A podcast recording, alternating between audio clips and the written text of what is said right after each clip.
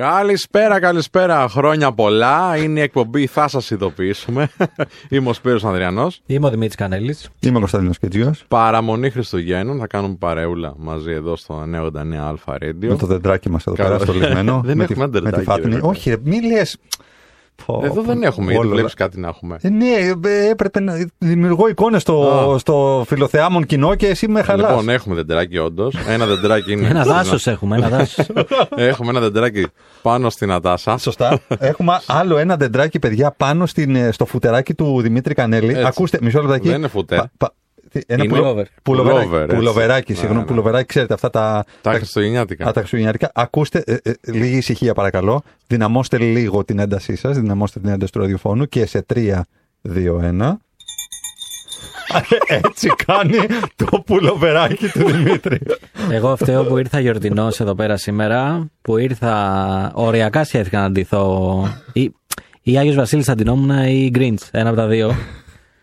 Νομίζω σου πήγαινε γκριν πιο πολύ. Ε, ναι, εντάξει, Ναι. ξεκάθαρα. Και το Ξεκάθαρα. καπελάκι το πράσινο. Ξεκάθαρα, ξεκάθαρα. Δουλεύει, δουλεύει. Αλλά Είσαι θε, thematic. Είσαι πολύ είμαι θεμα- thematic, παιδιά. Εσείς εδώ πέρα Εγώ, ε, δεν ξέρω. εντάξει, ναι. Corporate, ε, εντάξει. Άμα είναι. Εγώ να πω κάτι που φοράω αυτό. Κοιμά, κοιμάστε και με κουστούμια στον ύπνο σας.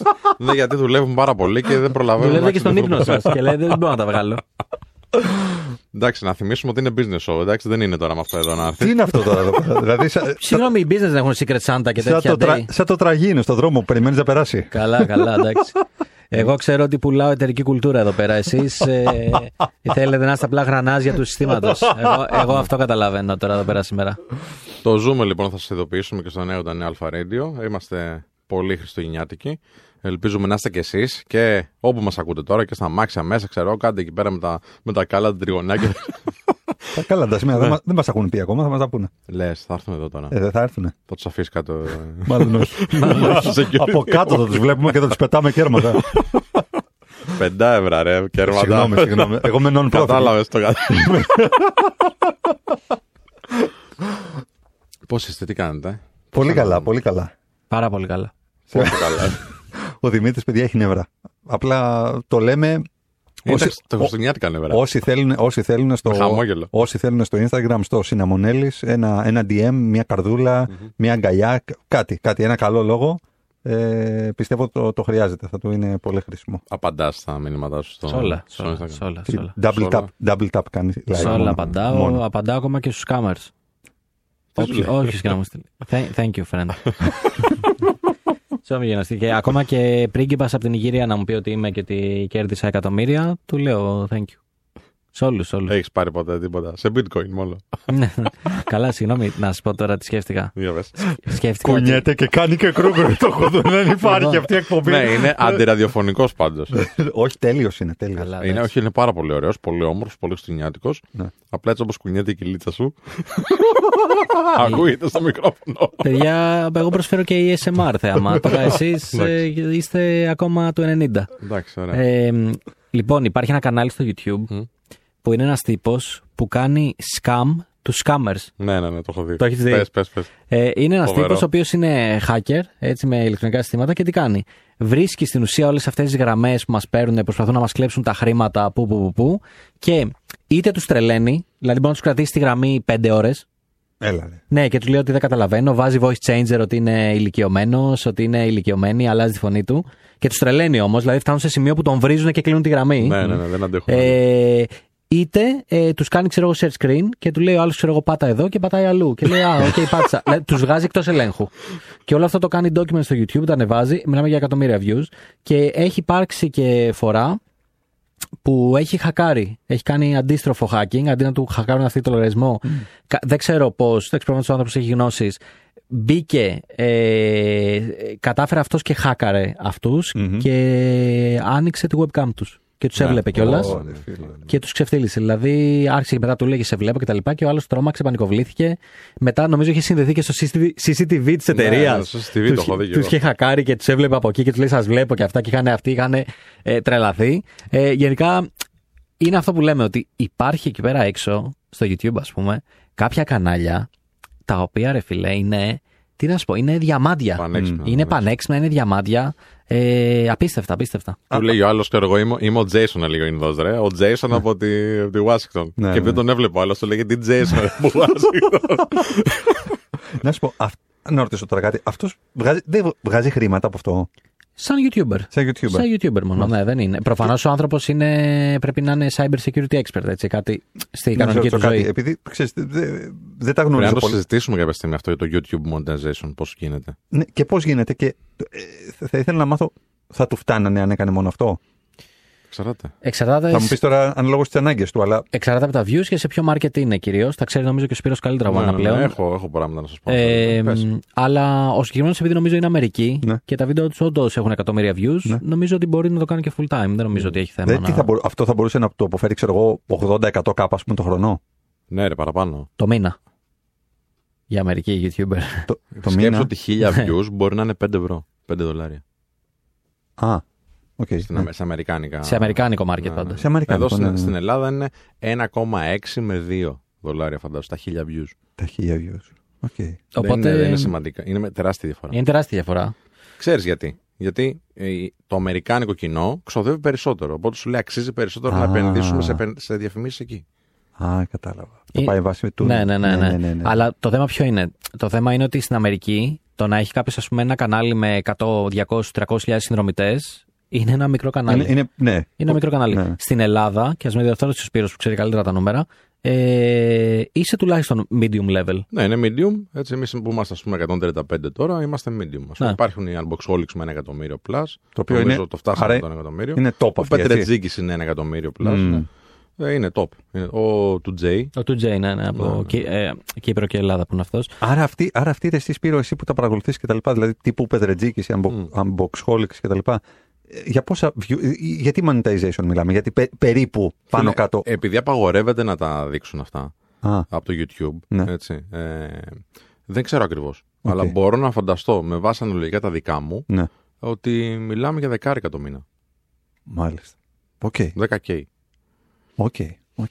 Μάλιστα. Εντάξει. Εγώ μπορώ να σας πω έτσι, ας πούμε, ότι στα δικά μου views, τώρα που θέλει να μπει στο Μένος θέλει να δει, ε, είναι περίπου ένας μισθός καλός, φαντάζομαι. Μμ, μμ. Για να μην Το μήνα. Ναι, ναι. Το μήνα. Μάλιστα. Ε, και δεν μπορώ να πούμε ακριβώς γιατί το YouTube έχει ένα κανόνα ότι απαγορεύεται να τα δηλώσει δημόσια. Μάλιστα. Αυτό. Οκ. Ε, υπάρχει όμως το Social Blade, όποιος θέλει να δει, Μμ. που κάνει ένα estimation σε κάθε κανάλι. Μμ. Δηλαδή, σου δείχνει ένα projection πώς μπορεί να πάει τον επόμενο μήνα ε, το, ad, ε, το ad revenue του κάθε YouTuber. Οπότε μπορείτε να μπείτε στο Social Blade, να βάλετε το κανάλι που σας ενδιαφέρει και να υπολογίσετε περίπου τον επόμενο μήνα πόσα έσοδα θα έχει. Ισχύει. Social Blade είναι εργαλειάρα, να πούμε. Είναι εδώ πέρα. εργαλειάρα. Είναι και όχι μόνο εργαλειάρα. για το YouTube και για το Ισχύει, Instagram. ισχύει. Βέβαια να πω ότι ε, μην μπερδευτούν όσοι μας ακούνε και μας βλέπουν. Ε, πού μας βλέπουν, Σπύρο; Μας ακούνε στον νέο δεν αλφαρίδιο αρχικά. Είδες, σε μπέρδεψα τώρα. Και μας βλέπουν και στο YouTube. Το θα σας ειδοποιήσουμε που ξεπεράσαμε τους χίλιους subscribers. Ω, ναι, ναι. μπράβο και πολύ μας. γρήγορα το Μπράβο. καταφέραμε, νομίζω. Έτσι. Έτσι θα το φοράω από εδώ και πέρα κάθε μέρα. και προβλέπω να, να ανεβαίνουμε πολύ γρήγορα από εδώ και πέρα. Γιατί είναι milestone μεγάλο το έχει τα χίλια Στο subs. YouTube. Γιατί είναι και social proof. Τι είναι το social proof; Αν βλέπει ο άλλο ότι ξέρεις ότι έχεις 300 subscribers. Δεν κάνει εύκολα subscribe. Αν βλέπεις τεραψήφι όμως είναι πιο εύκολο να Α, και φυσικά στο Notify Show στο TikTok και πέρα έχουμε. Εντάξει, έχουμε Πάμε- πάμε για 30 ναι, πολύ, Ναι, ε; ναι, ναι. Είμαστε νομίζω 30. Οι 30 πλέον. είμαστε, νομίζω. Ναι. Ε, και νομίζω βοήθησαν αυτά δύο viral τώρα που βγήκανε, του Δημήτρη και του δικό σου. Α, έχουμε πολλές εκατοντάδες χιλιάδες views. Το, δικό σου είχε έχει βγει πάει πριν καιρό. 1,6. Πριν καιρό, ναι. Εκεί μας, μας, Έχουμε- μας πέταξε πολύ ψηλά. Έχουμε τρία. Σε subscribers, σε followers. Παρακαλώ. Εγώ δεν, δεν είπα κάτι. λοιπόν. Αυτά που λέτε. Ναι. ναι, να πω όμως να συμπληρώσω, επειδή λέγαμε για το social blade, να πω ότι σε πολλούς που μας ακούνε, επειδή το έχω δει να συμβαίνει σε debate στο ίντερνετ, στα social media, προσέξτε λίγο ε, τις τιμές που βλέπετε. Γιατί μπαίνει κάποιος και βλέπει, ας πούμε, τιμές για το YouTube και λέει: Πω, πω, κοίτα πόσα βγάζει ο Σπύρος από το YouTube, κοίτα πόσα βγάζει ο άλλος. Είναι, θέλει πολύ προσοχή να βλέπεις τιμές για το σωστό market. Είναι άλλο οι τιμές στην Αμερική, είναι άλλο οι τιμές στη Γαλλία, στην Ναι, Αγγλία, ναι. στη Γερμανία, είναι άλλο οι τιμές στην Ελλάδα. Το λέω γιατί κα- για κάποιον λέγανε τώρα, δεν θυμάμαι για κάποιον influencer YouTuber, και λέγανε, ε, τον βρίζανε, τον προπυλακίζανε και λέγανε και κοίτα πόσα βγάζει εδώ πέρα. Και είχαν ένα screenshot, Ναι. το οποίο δεν ήταν για Ελλάδα το screenshot, ξεκάθαρα. Και επίσης παίρνουν ένα ποσοστό, να ξέρετε, από αυτά που βλέπετε στο estimation του Social Blade, που είναι συνήθως προς τα κάτω. Εντάξει, θα πρέπει να δείτε το α, στο range που σα δίνει, θα πρέπει να δείτε το, το αρχικό, το άκρο. Ε, λοιπόν, το προ τα κάτω άκρο λοιπόν είναι πιο σωστό και υπάρχει πάντα η φορολογία. Και αν ανήκει σε κάποιο δίκτυο, π.χ. Digital Mind στην Ελλάδα, που, είναι, ας πούμε, που ασχολείται με αυτά, ε, παίρνει για κάποιο ποσοστό εκπρόσωπό σου λοιπόν. Σωστά, σωστά. Οπότε δεν είναι ακριβώ όλα έσοδα του YouTuber. Βέβαια. Βέβαια. και μπορούμε... Μαζί το Ε, πω. δηλαδή, Πω, πολύ- πιάσε πω, κόκκινο. Τι γλυκούλικα που είστε, τι γλυκούλικα. Βέβαια, να- να κάνουμε κάποια κουβέντα έτσι λίγο πιο αναλυτική κάποια στιγμή. Γιατί αν έχεις ένα ισχυρό κανάλι στο YouTube, αν έχεις ένα medium level κανάλι τύπου 100.000 subscribers, μπορείς πολύ εύκολα να κάνεις monetization, να βγάλεις έσω δηλαδή, όχι μόνο από τα διαφημίσεις του YouTube, άρα το, το, το YouTube ad revenue που λέμε τέλος πάντων, αλλά μπορείς να, να βγάζεις ε, και από χορηγούς. Φίλε, αυτό πήγα να πω. Και είπαμε μαζί το βέβαια. Ωραία, πάμε, και πήγαμε πάμε. να το πούμε. Ναι, η χορηγή είναι Απίστευτο. πολύ σημαντικό. Προφανώς, εγώ που έχω ένα χορηγό αυτή τη στιγμή στην, ε, στο YouTube, έχω κάποιο έσοδο το οποίο είναι πολύ πιο σημαντικό από το, Ναι. από το ad revenue. Νομίζω οι περισσότεροι στην Ελλάδα YouTubers και γενικώ influencers θα πω. Ε, κυρίως οι branded συνεργασίες είναι που βγάζουν. Να πούμε ότι στην Ελλάδα το influencer marketing, όπως ονομάζεται το κανάλι που είναι υποσύνολο digital marketing, εκεί πέρα υπάρχει σαν κανάλι πέρα από τα υπόλοιπα, ότι μ, όχι μόνο δεν φαίνεται να φεύγει, ε, το λατρεύουν οι εταιρείες. Γιατί στην Ελλάδα, ε, έτσι όπως, είναι το, ξέρεις, έτσι όπως είμαστε σαν λαός, μας αρέσει να ακούμε και να βλέπουμε άλλους να μας λένε αγόρασε αυτό και ήταν καλό, Βέβαια. ή πάρε αυτό ή πάρε εκείνο. Μας αρέσει γενικά να ακολουθούμε άλλους, να τους σχολιάζουμε, να κάνουμε. Υπάρχουν άλλες χώρες, ας πούμε, που το influencer marketing δεν είναι τόσο δυνατό. Στην Ελλάδα είναι από τα πιο δυνατά κανάλια που υπάρχουν. Έχουμε πολύ την οτροπία τη Αγέλη. Γενικότερα Ναι. σαν Όχι, χώρα. ρε, δεν είναι μόνο αυτό. Όχι. Ε, ισχύει, αλλά δεν είναι μόνο αυτό. Πιστεύω ότι πολύ βαριόμαστε να κάνουμε την έρευνα που χρειάζεται. Οπότε, επειδή εμπιστεύομαι τον Σπύρο, τον Δημήτρη και τον ε, Κωνσταντίνο, Ναι. αφού το λένε αυτοί, θα αξίζει αυτό. Και επίσης, επειδή ε, όταν κάνεις μια καμπάνια σαν ένα brand, δεν παίρνεις μόνο έναν influencer, παίρνεις περισσότερους ενδεχομένως. Οπότε λειτουργεί συνθετικά. Λειτουργεί σαν, ναι, συνθετικά σε Ναι. πολλή επίπεδα. Ναι. Με ποια έννοια ότι ξέρεις αυτό το έχουν όλοι αυτοί. Ναι, ναι, ναι. ναι. Εντάξει, θα αξίζει. Ναι. Πάμε να το πάρουμε κι εμείς. Σε- Είμαστε, να είμαστε relevant, να είμαστε σχετικοί με την εποχή. Γέλασα πριν γιατί μου είχε τυχεί που είχε έρθει ένα brand και λέει να τρέξω μια influencer καμπάνια και λέω να τρέξουμε και όταν φτάσαμε στη, στο το budget για να βρούμε του influencers ήταν τρεις. Και ήμουν σε φάση, οκ, αλλά μην το βαφτίζεις καμπάνια. Ενώ ότι απλά θα είναι τρία post στο Ναι, ναι, Instagram. ναι. Α, ναι, ναι, ναι. Δεν θα είναι, ρε φίλε. Δεν- Γιατί, ξέρεις, ο άλλος του μειώνεις και τα expectations λίγο. Γιατί σου λέει, Α, κάνουμε καμπάνια, θα γίνω viral. Θα... Μμ. Κάτσε, ρε φίλε. Τρία post θα κάνουν. Και επίσης αυτό μπορεί να δουλέψει και, σε, και με άλλους τρόπους. Αν το συζητήσουμε λίγο πιο μετά. Πάμε σε ένα γρήγορο διαλυματάκι και επιστρέφουμε σε λίγο. 989 Αλφα Radio. 989 Αλφα Radio, επιστρέψαμε. Είναι η εκπομπή, θα σας ειδοποιήσουμε. Με Σπύρο Αδριανό, Δημήτρη Κανέλη και Κωνσταντίνο Κίτζιο. Χρόνια πολλά σε όσους συντονίστηκαν τώρα. Τα είπαμε και πριν βέβαια, αλλά τα στα λέμε συνέχεια. Είναι ωραία να ακούς ευχές. Έτσι. Και τα Α. κάλαντα και να δίνετε και τίποτα. Ναι, ναι, ναι. Όχι 2 ευρώ που λέγεις εσύ και τέτοια. Ένα πενταευράκι. Αναλόγως πώ θα σου πούνε, ρε φιλέ. Ναι, έχεις δίκιο. Ε, Στα, στα πόσα δίνεις 5 ευρώ εσύ. Να, να, να τραγουδάνε δύο-τρία δύο, τρία τραγουδάκια να πούν. Α κάνουν Να λίγο αξίζει. πρόγραμμα. Να κάνουν λίγο πρόγραμμα.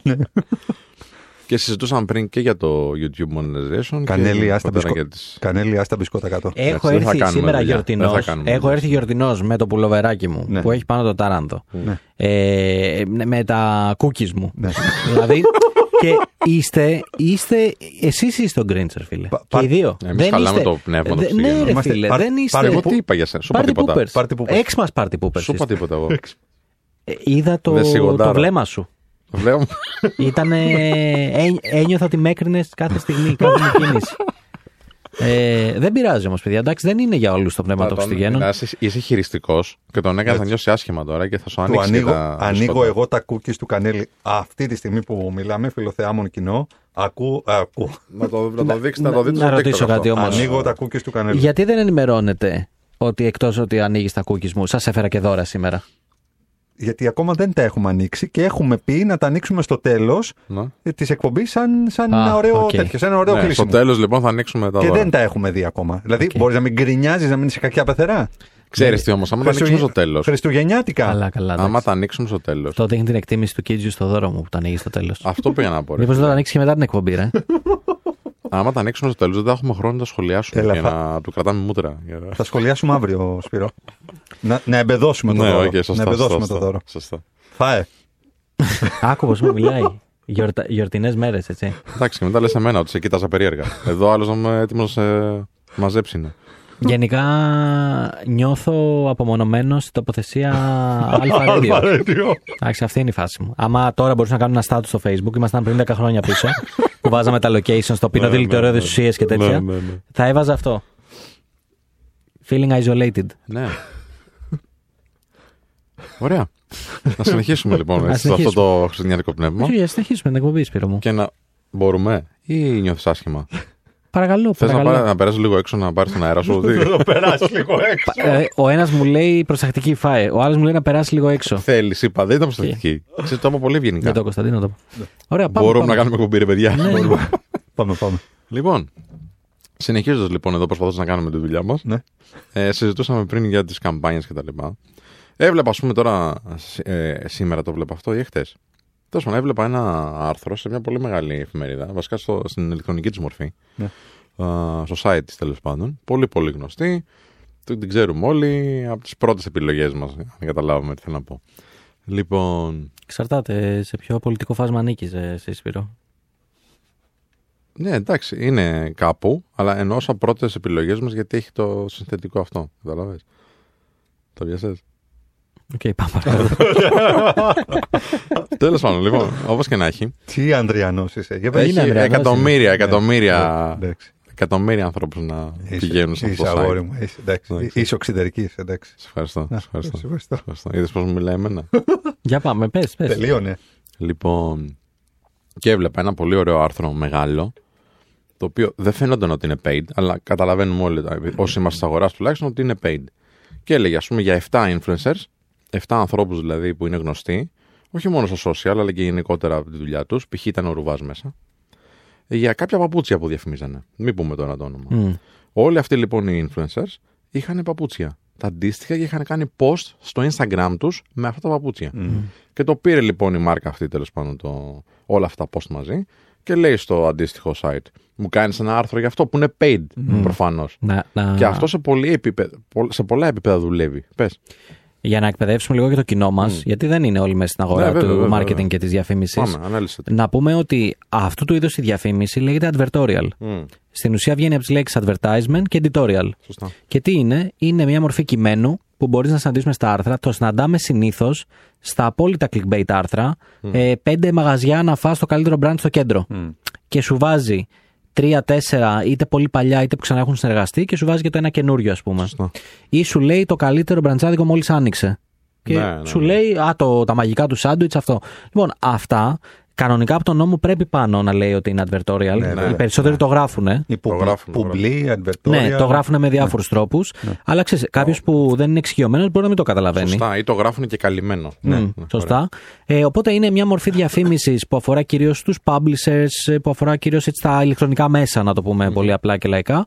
Ε, οπότε την επόμενη φορά που θα πέσετε σε ένα τέτοιο άρθρο, ε, μην ξαφνιαστείτε και νομίζετε ότι είναι για να σας ενημερώσει κάποιος για τα καινούργια παπούτσια ή για το καινούργιο branch. Είναι απλά ε, ένα πληρωμένο άρθρο, όπως τα είχαμε παλιά στο Χρυσό Οδηγό, όπως τα είχαμε παλιά Διαφημιστικό, στο διαφημιστικό. διαφημιστικό. Ε, για Όχι να- ότι δεν αξίζει αυτή η μάρκα τέλος πάντων ή το παπούτσι έτσι. Εμένα ναι, μου ναι, άρεσε όχι, πάρα όχι. πολύ που το Είναι ε, αυτό σε ένα σύνολο καμπάνιας. Είναι θα, κάποιοι influencers θα γράψουν γι' αυτό, θα ανεβάσουν στα social media τους, θα τρέξουν κάποιες διαφημίσεις στο Facebook και στο Instagram και στο, στα τάδε site, Μμ. γιατί δεν αφορά μόνο ειδησιογραφικά site, αφορά οτι- οποιοδήποτε Οτιδήποτε, site. οτιδήποτε. Και στα τάδε site θα κάνουμε πέντε άρθρα. Ναι. Οπότε κάπως έτσι, για να, ξέρεις, να μπαίνει λίγο και το κοινό στο mood, κάπως έτσι είναι και μια συνολική καμπάνια, ψηφιακή. digital. Ναι, Σωστά, ναι, ναι. μπράβο, πολύ ωραία. Μπρα- Ε, Μπράβο Δημήτρη. που... Ευχαριστώ, Κωνσταντίνο. Και έτσι μπορείς να δημιουργήσεις και μια αίσθηση στο κοινό για ένα brand καινούριο κτλ. Γιατί το, το έχεις πιάσει από παντού. Το έχεις πιάσει από το Instagram, το έχεις πιάσει από τα site και γενικότερα κάνεις κινήσεις omni-channel που λέμε σε πολλαπλά κανάλια. Α, Και ήθελα να πω κάτι πάνω σε αυτό που είπες πριν. Ότι ξέρεις, άμα δεις τώρα τα 10 καλύτερα ξενοδοχεία ή τα 10 καλύτερα μπραντσάδια κτλ. Ε, Προφανώς είναι και ένα κόλπο των, ε, των οίκων που κάνουν αυτές τις εκδόσεις ή κάνουν, ή, αν είναι περιοδικό, ή κάνουν το site.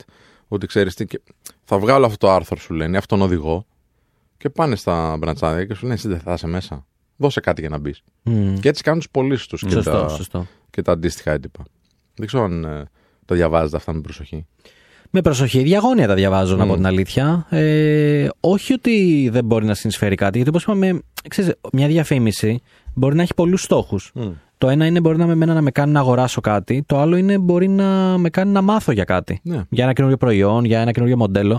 Οπότε ξέρεις, διαγώνια ε, τα διαβάζω και προσπαθώ λίγο να αποκρυπτογραφήσω και ας πούμε, άμα είναι και από καινούριο μαγαζί ε, σε εστίαση, άμα όντως έχει ξέρεις, κάτι καινούριο, κάποια καινούργια Ναι, ναι, ναι, αγωνία, ναι. είναι κάτι που δεν έχω ξαναφάει, είναι οτιδήποτε, γιατί.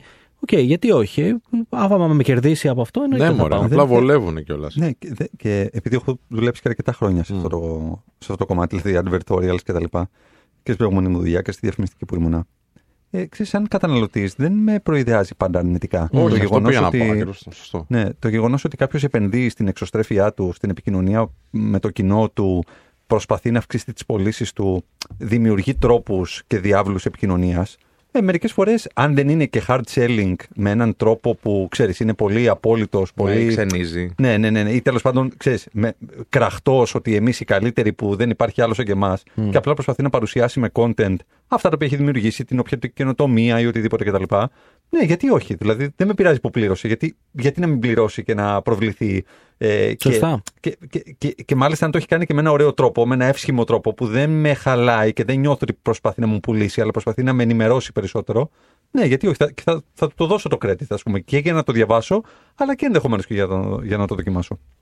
Η Να. κύρια χρήση αυτών των άρθρων πάντως, ας πούμε, τα 10 καλύτερα μπαρ ή τα 10 καλύτερα μπραντσάδικα, είναι η φάση που το βλέπεις και το στέλνεις στην κοπέλα σου. Ξέρω, Ναι, εγώ, ναι, ή σε ένα φίλο διάλεξε, σας και διάλεξε. λέει, «Ναι, Ποιο θες να πάμε, Ναι, ναι, κοριτσάρα μου; Ειδικά σε group chat αυτά τα άρθρα Ναι, πάνε, ναι, ναι. πάνε σφαίρα, έτσι, δεν το συζητάω.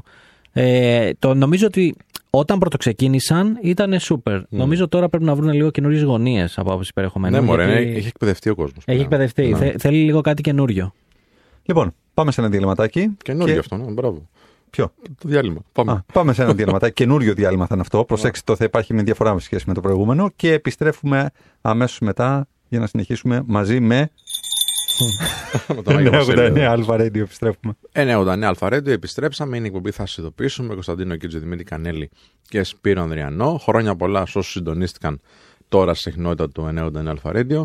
Και έχουμε και τον Γιάννη Μεϊδάνη πίσω από τις κάμερες και τη Βασίλισσα εδώ πέρα του, της κονσόλας, να το πω Της έτσι. ηχοληψίας. Ναι, ναι, ναι. Και, και Ευχαριστώ. όλων των άλλων βασιλείων που υπάρχουν. Την Αντάσα Δαμοπούλου. Πώς σου φαίνεται που κάνεις γιορτή μαζί μας, Τέλεια. Τέλεια, ε. Ωραία. Λίγο πιο δυνατά γιατί δεν έχεις μικρόφωνο. δεν άκουσε και πολύ πιστικό. Δεν θα πιστεύει ο κόσμος ότι είπε τέλεια.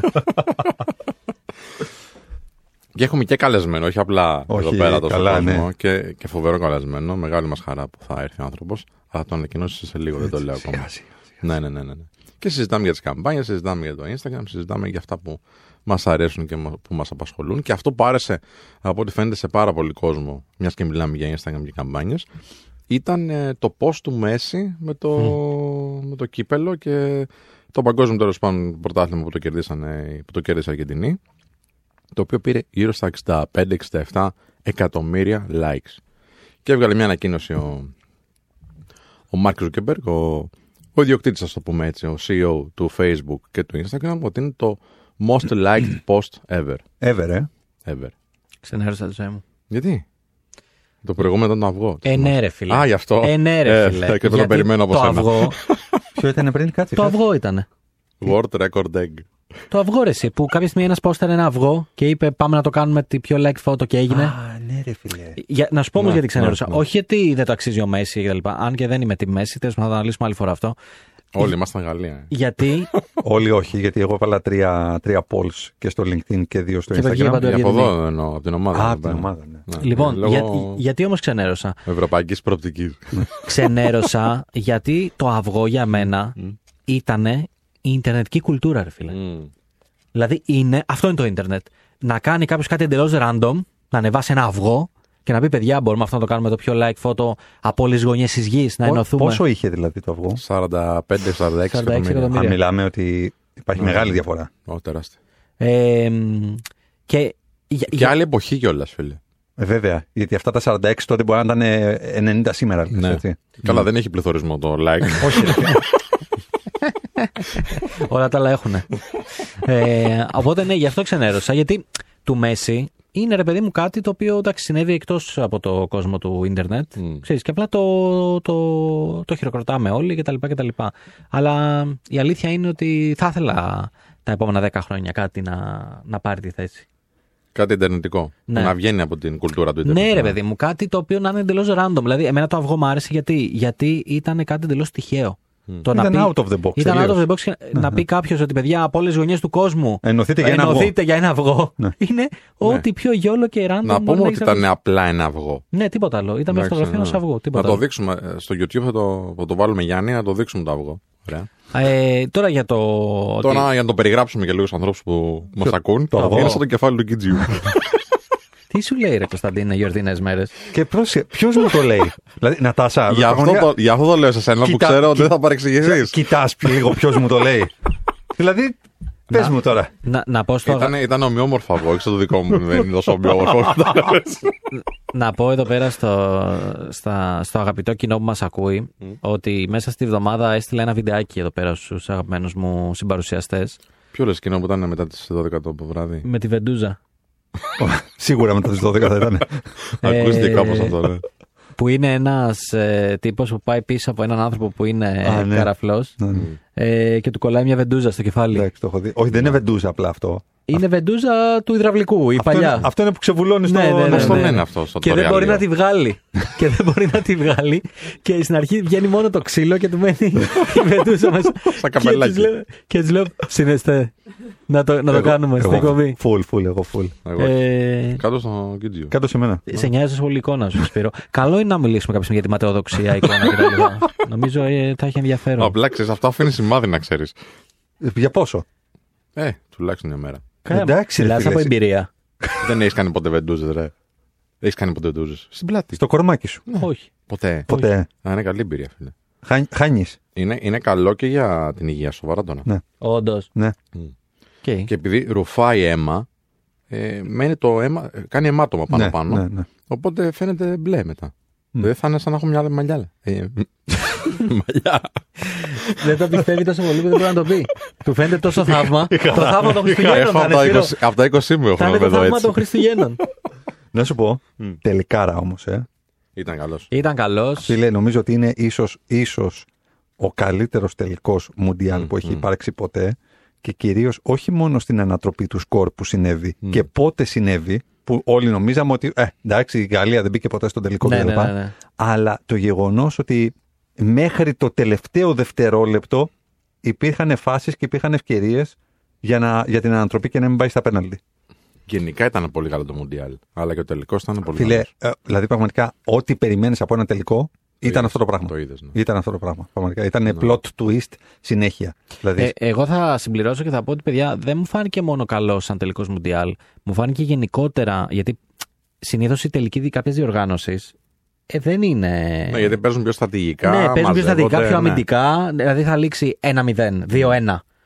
Εδώ πέρα είχε. Απε- ξύλο, απε- Πάμε σαν απελευθερωμένο να παίζουμε ποδόσφαιρο. σαλάνα. Ναι. Ε, Όποιος θα νικήσει μέχρι τα 10 θα κεράσει τους άλλους πορτοκαλάδες. Ναι, ναι, ναι, ναι. Και έρχεται ο Ανδριανός και, βαλάει- και βαράει καραβολίδες μπροστά από το τέρμα, ας πούμε. να, δηλαδή αυτή να ήταν η πω φάση. κάτι, να πω κάτι το οποίο έχει να κάνει πάρα πολύ και εύχομαι να μην. ε, ε, εύχομαι να συντηρηθεί όλο αυτό. Το γεγονός ότι έγινε αυτή την περίοδο, ενώ συνήθως το Μουντιάλ γίνεται καλοκαίρι με ξεθεωμένους τους παίχτες Μμμ. από όλη την αγωνιστική περίοδο που έχουν περάσει, Μμμ. νομίζω ότι έπαιξε πάρα πολύ ρόλο στο να δούμε πολύ καλύτερο ποδόσφαιρο. Δηλαδή, μπορεί να μην είχαμε το, τη- την καλοκαιρία και να το βλέπουμε έξω και να μαζευόμαστε και να κάνουμε κτλ. Και, και να ήμασταν όλοι κλεισμένοι γιατί είχε κρύο, γιατί οτιδήποτε. Αλλά το γεγονός ότι έγινε μετά από καλοκαιρινή ξεκούραση των παικτών, Ισχύει. με ένα, με ένα μικρό διάλειμμα, πιστεύω ότι βοήθησε όλες τις ομάδες να δούμε πολύ καλύτερο θέαμα με μεγαλύτερη όρεξη. Παρ' όλα αυτά να πούμε, μιας και μιλάμε και για την Ιντερνετική κουλτούρα, ότι στο Ιντερνετ υπάρχει πάρα πολύ μεγάλο debate. Τι είναι αυτό; σχετικά με το. Κανέλης. Εντάξει. Ναι. Σχετικά με το ότι Ξέρεις τι, είναι ένα μουντιάλ που έχει κάπως αμαυρωθεί για να το συνδέσουν και με το meme που μας έδειξε τώρα ο Κανέλης. Γιατί υπάρχουν πάρα πολλές ε, αναφορές σχετικά με το κομμάτι το ότι ξέρεις τι, τα, τα γήπεδα που γίνανε στο, στο Κατάρ ε, γίνανε με, με ανθρώπους να έχουν ε, πάθει πολλά εργατικά ατυχήματα. Ε, ότι κάπως τα, τα λεφτά αυτά είναι μαύρα που δόθηκαν και γενικότερα υπάρχουν διάφορες ε, τύπου καταγγελίες, βέβαια online, εγώ δεν έχω δει κάτι επίσημο. Είχατε φίλους στο Facebook. Εγώ είχα φίλους που όταν τελείωσε ο τελικός βάλαν ότι επιτέλους τελείωσε αυτό το Μουντιάλ. Δεν είδα ούτε αγώνα του. Όχι, δεν έχω. Δεν είδα το τελικό. Εγώ είχα πολλούς παιδιά. Είδα πολλά στάτου τέτοια. Μμ. Αλήθεια. Ναι, ναι, ναι, ναι. Ότι επιτέλους τελείωσε, ότι ε, απέχ, απήχαμε από αυτό. Ε, θεωρείται το πιο μαύρο μουντιάλ. Ναι, ναι, ισχύει. Εντάξει, το πιο shady, το πιο σκιώδες μουντιάλ. Είναι σκιώδες γιατί ακόμα νομίζω δεν έχουμε αριθμό, Μμ. πραγματικό αριθμό, του να ξέρουμε τι έχει γίνει με τους εργάτες. Ναι.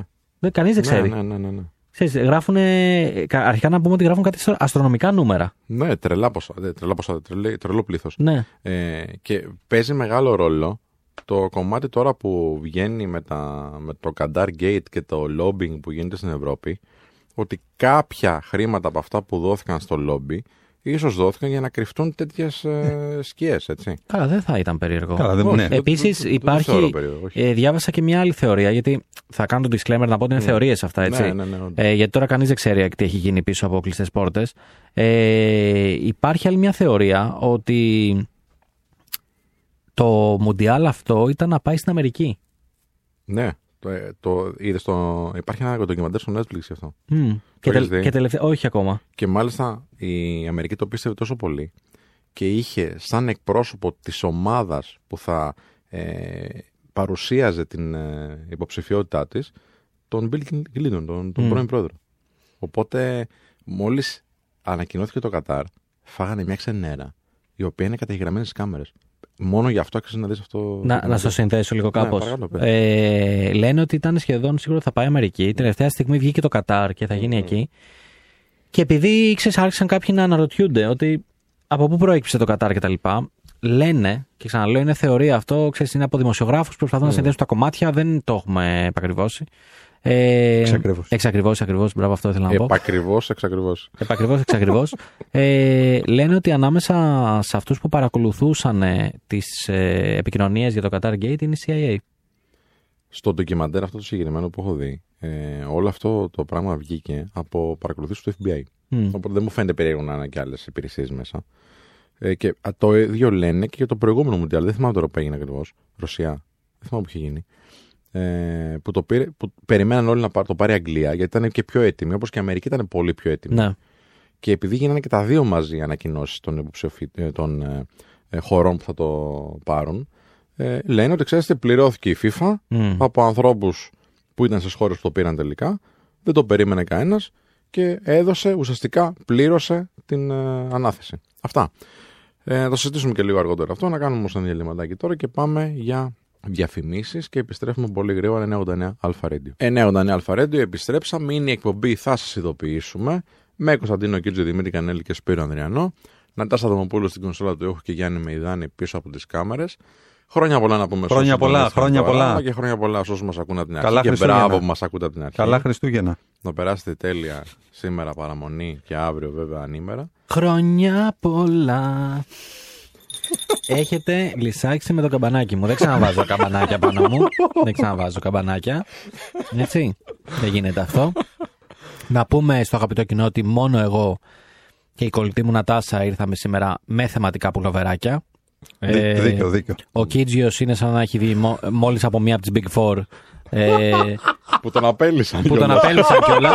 ε, μόνο που δεν ήρθε με σιρτάρι μαζί. μόνο που δεν ήρθε με σιρτάρι και γλαστρούλα μαζί.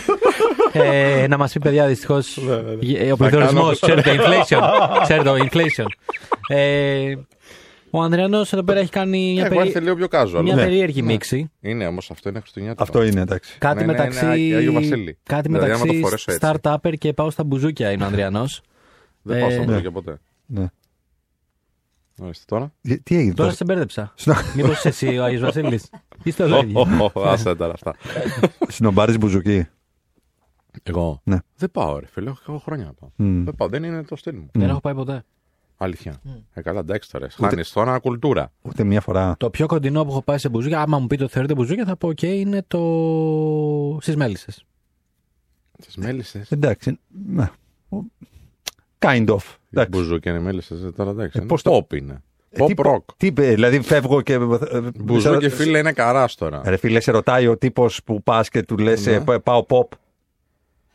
Πάω στο κέντρο διασκέδασης λες. Πάω στο κέντρο τη σκέδα. Σιγά ρε μεγάλο, με ποιον είμαι με τον Παμπινιώτη. Καλά, εδώ μιλάω. τώρα ο Γιαννόπουλος το λέγε πολιτιστικό κέντρο, ρε. Άσε μας. Καλά, ο Γιάννο. Λοιπόν, ε, αν θέλουμε να πούμε για μπουζούκια, θα μιλήσουμε για. Πλούταρχο. Ναι, Βέρτη. εντάξει, καλύτερο αλλά παιδί. Πλούταρχο δεν θα πήγαινα τώρα Χριστούγεννα. Εγώ. εγώ. Καλά, Εντάξει, είπαμε. είναι εκπληκτικός, έτσι. Ο καλλιτέχνης έχει δείξει την αξία Καλά, του. κλάμα, τελείως. Είναι πολύ κλάμα, ναι.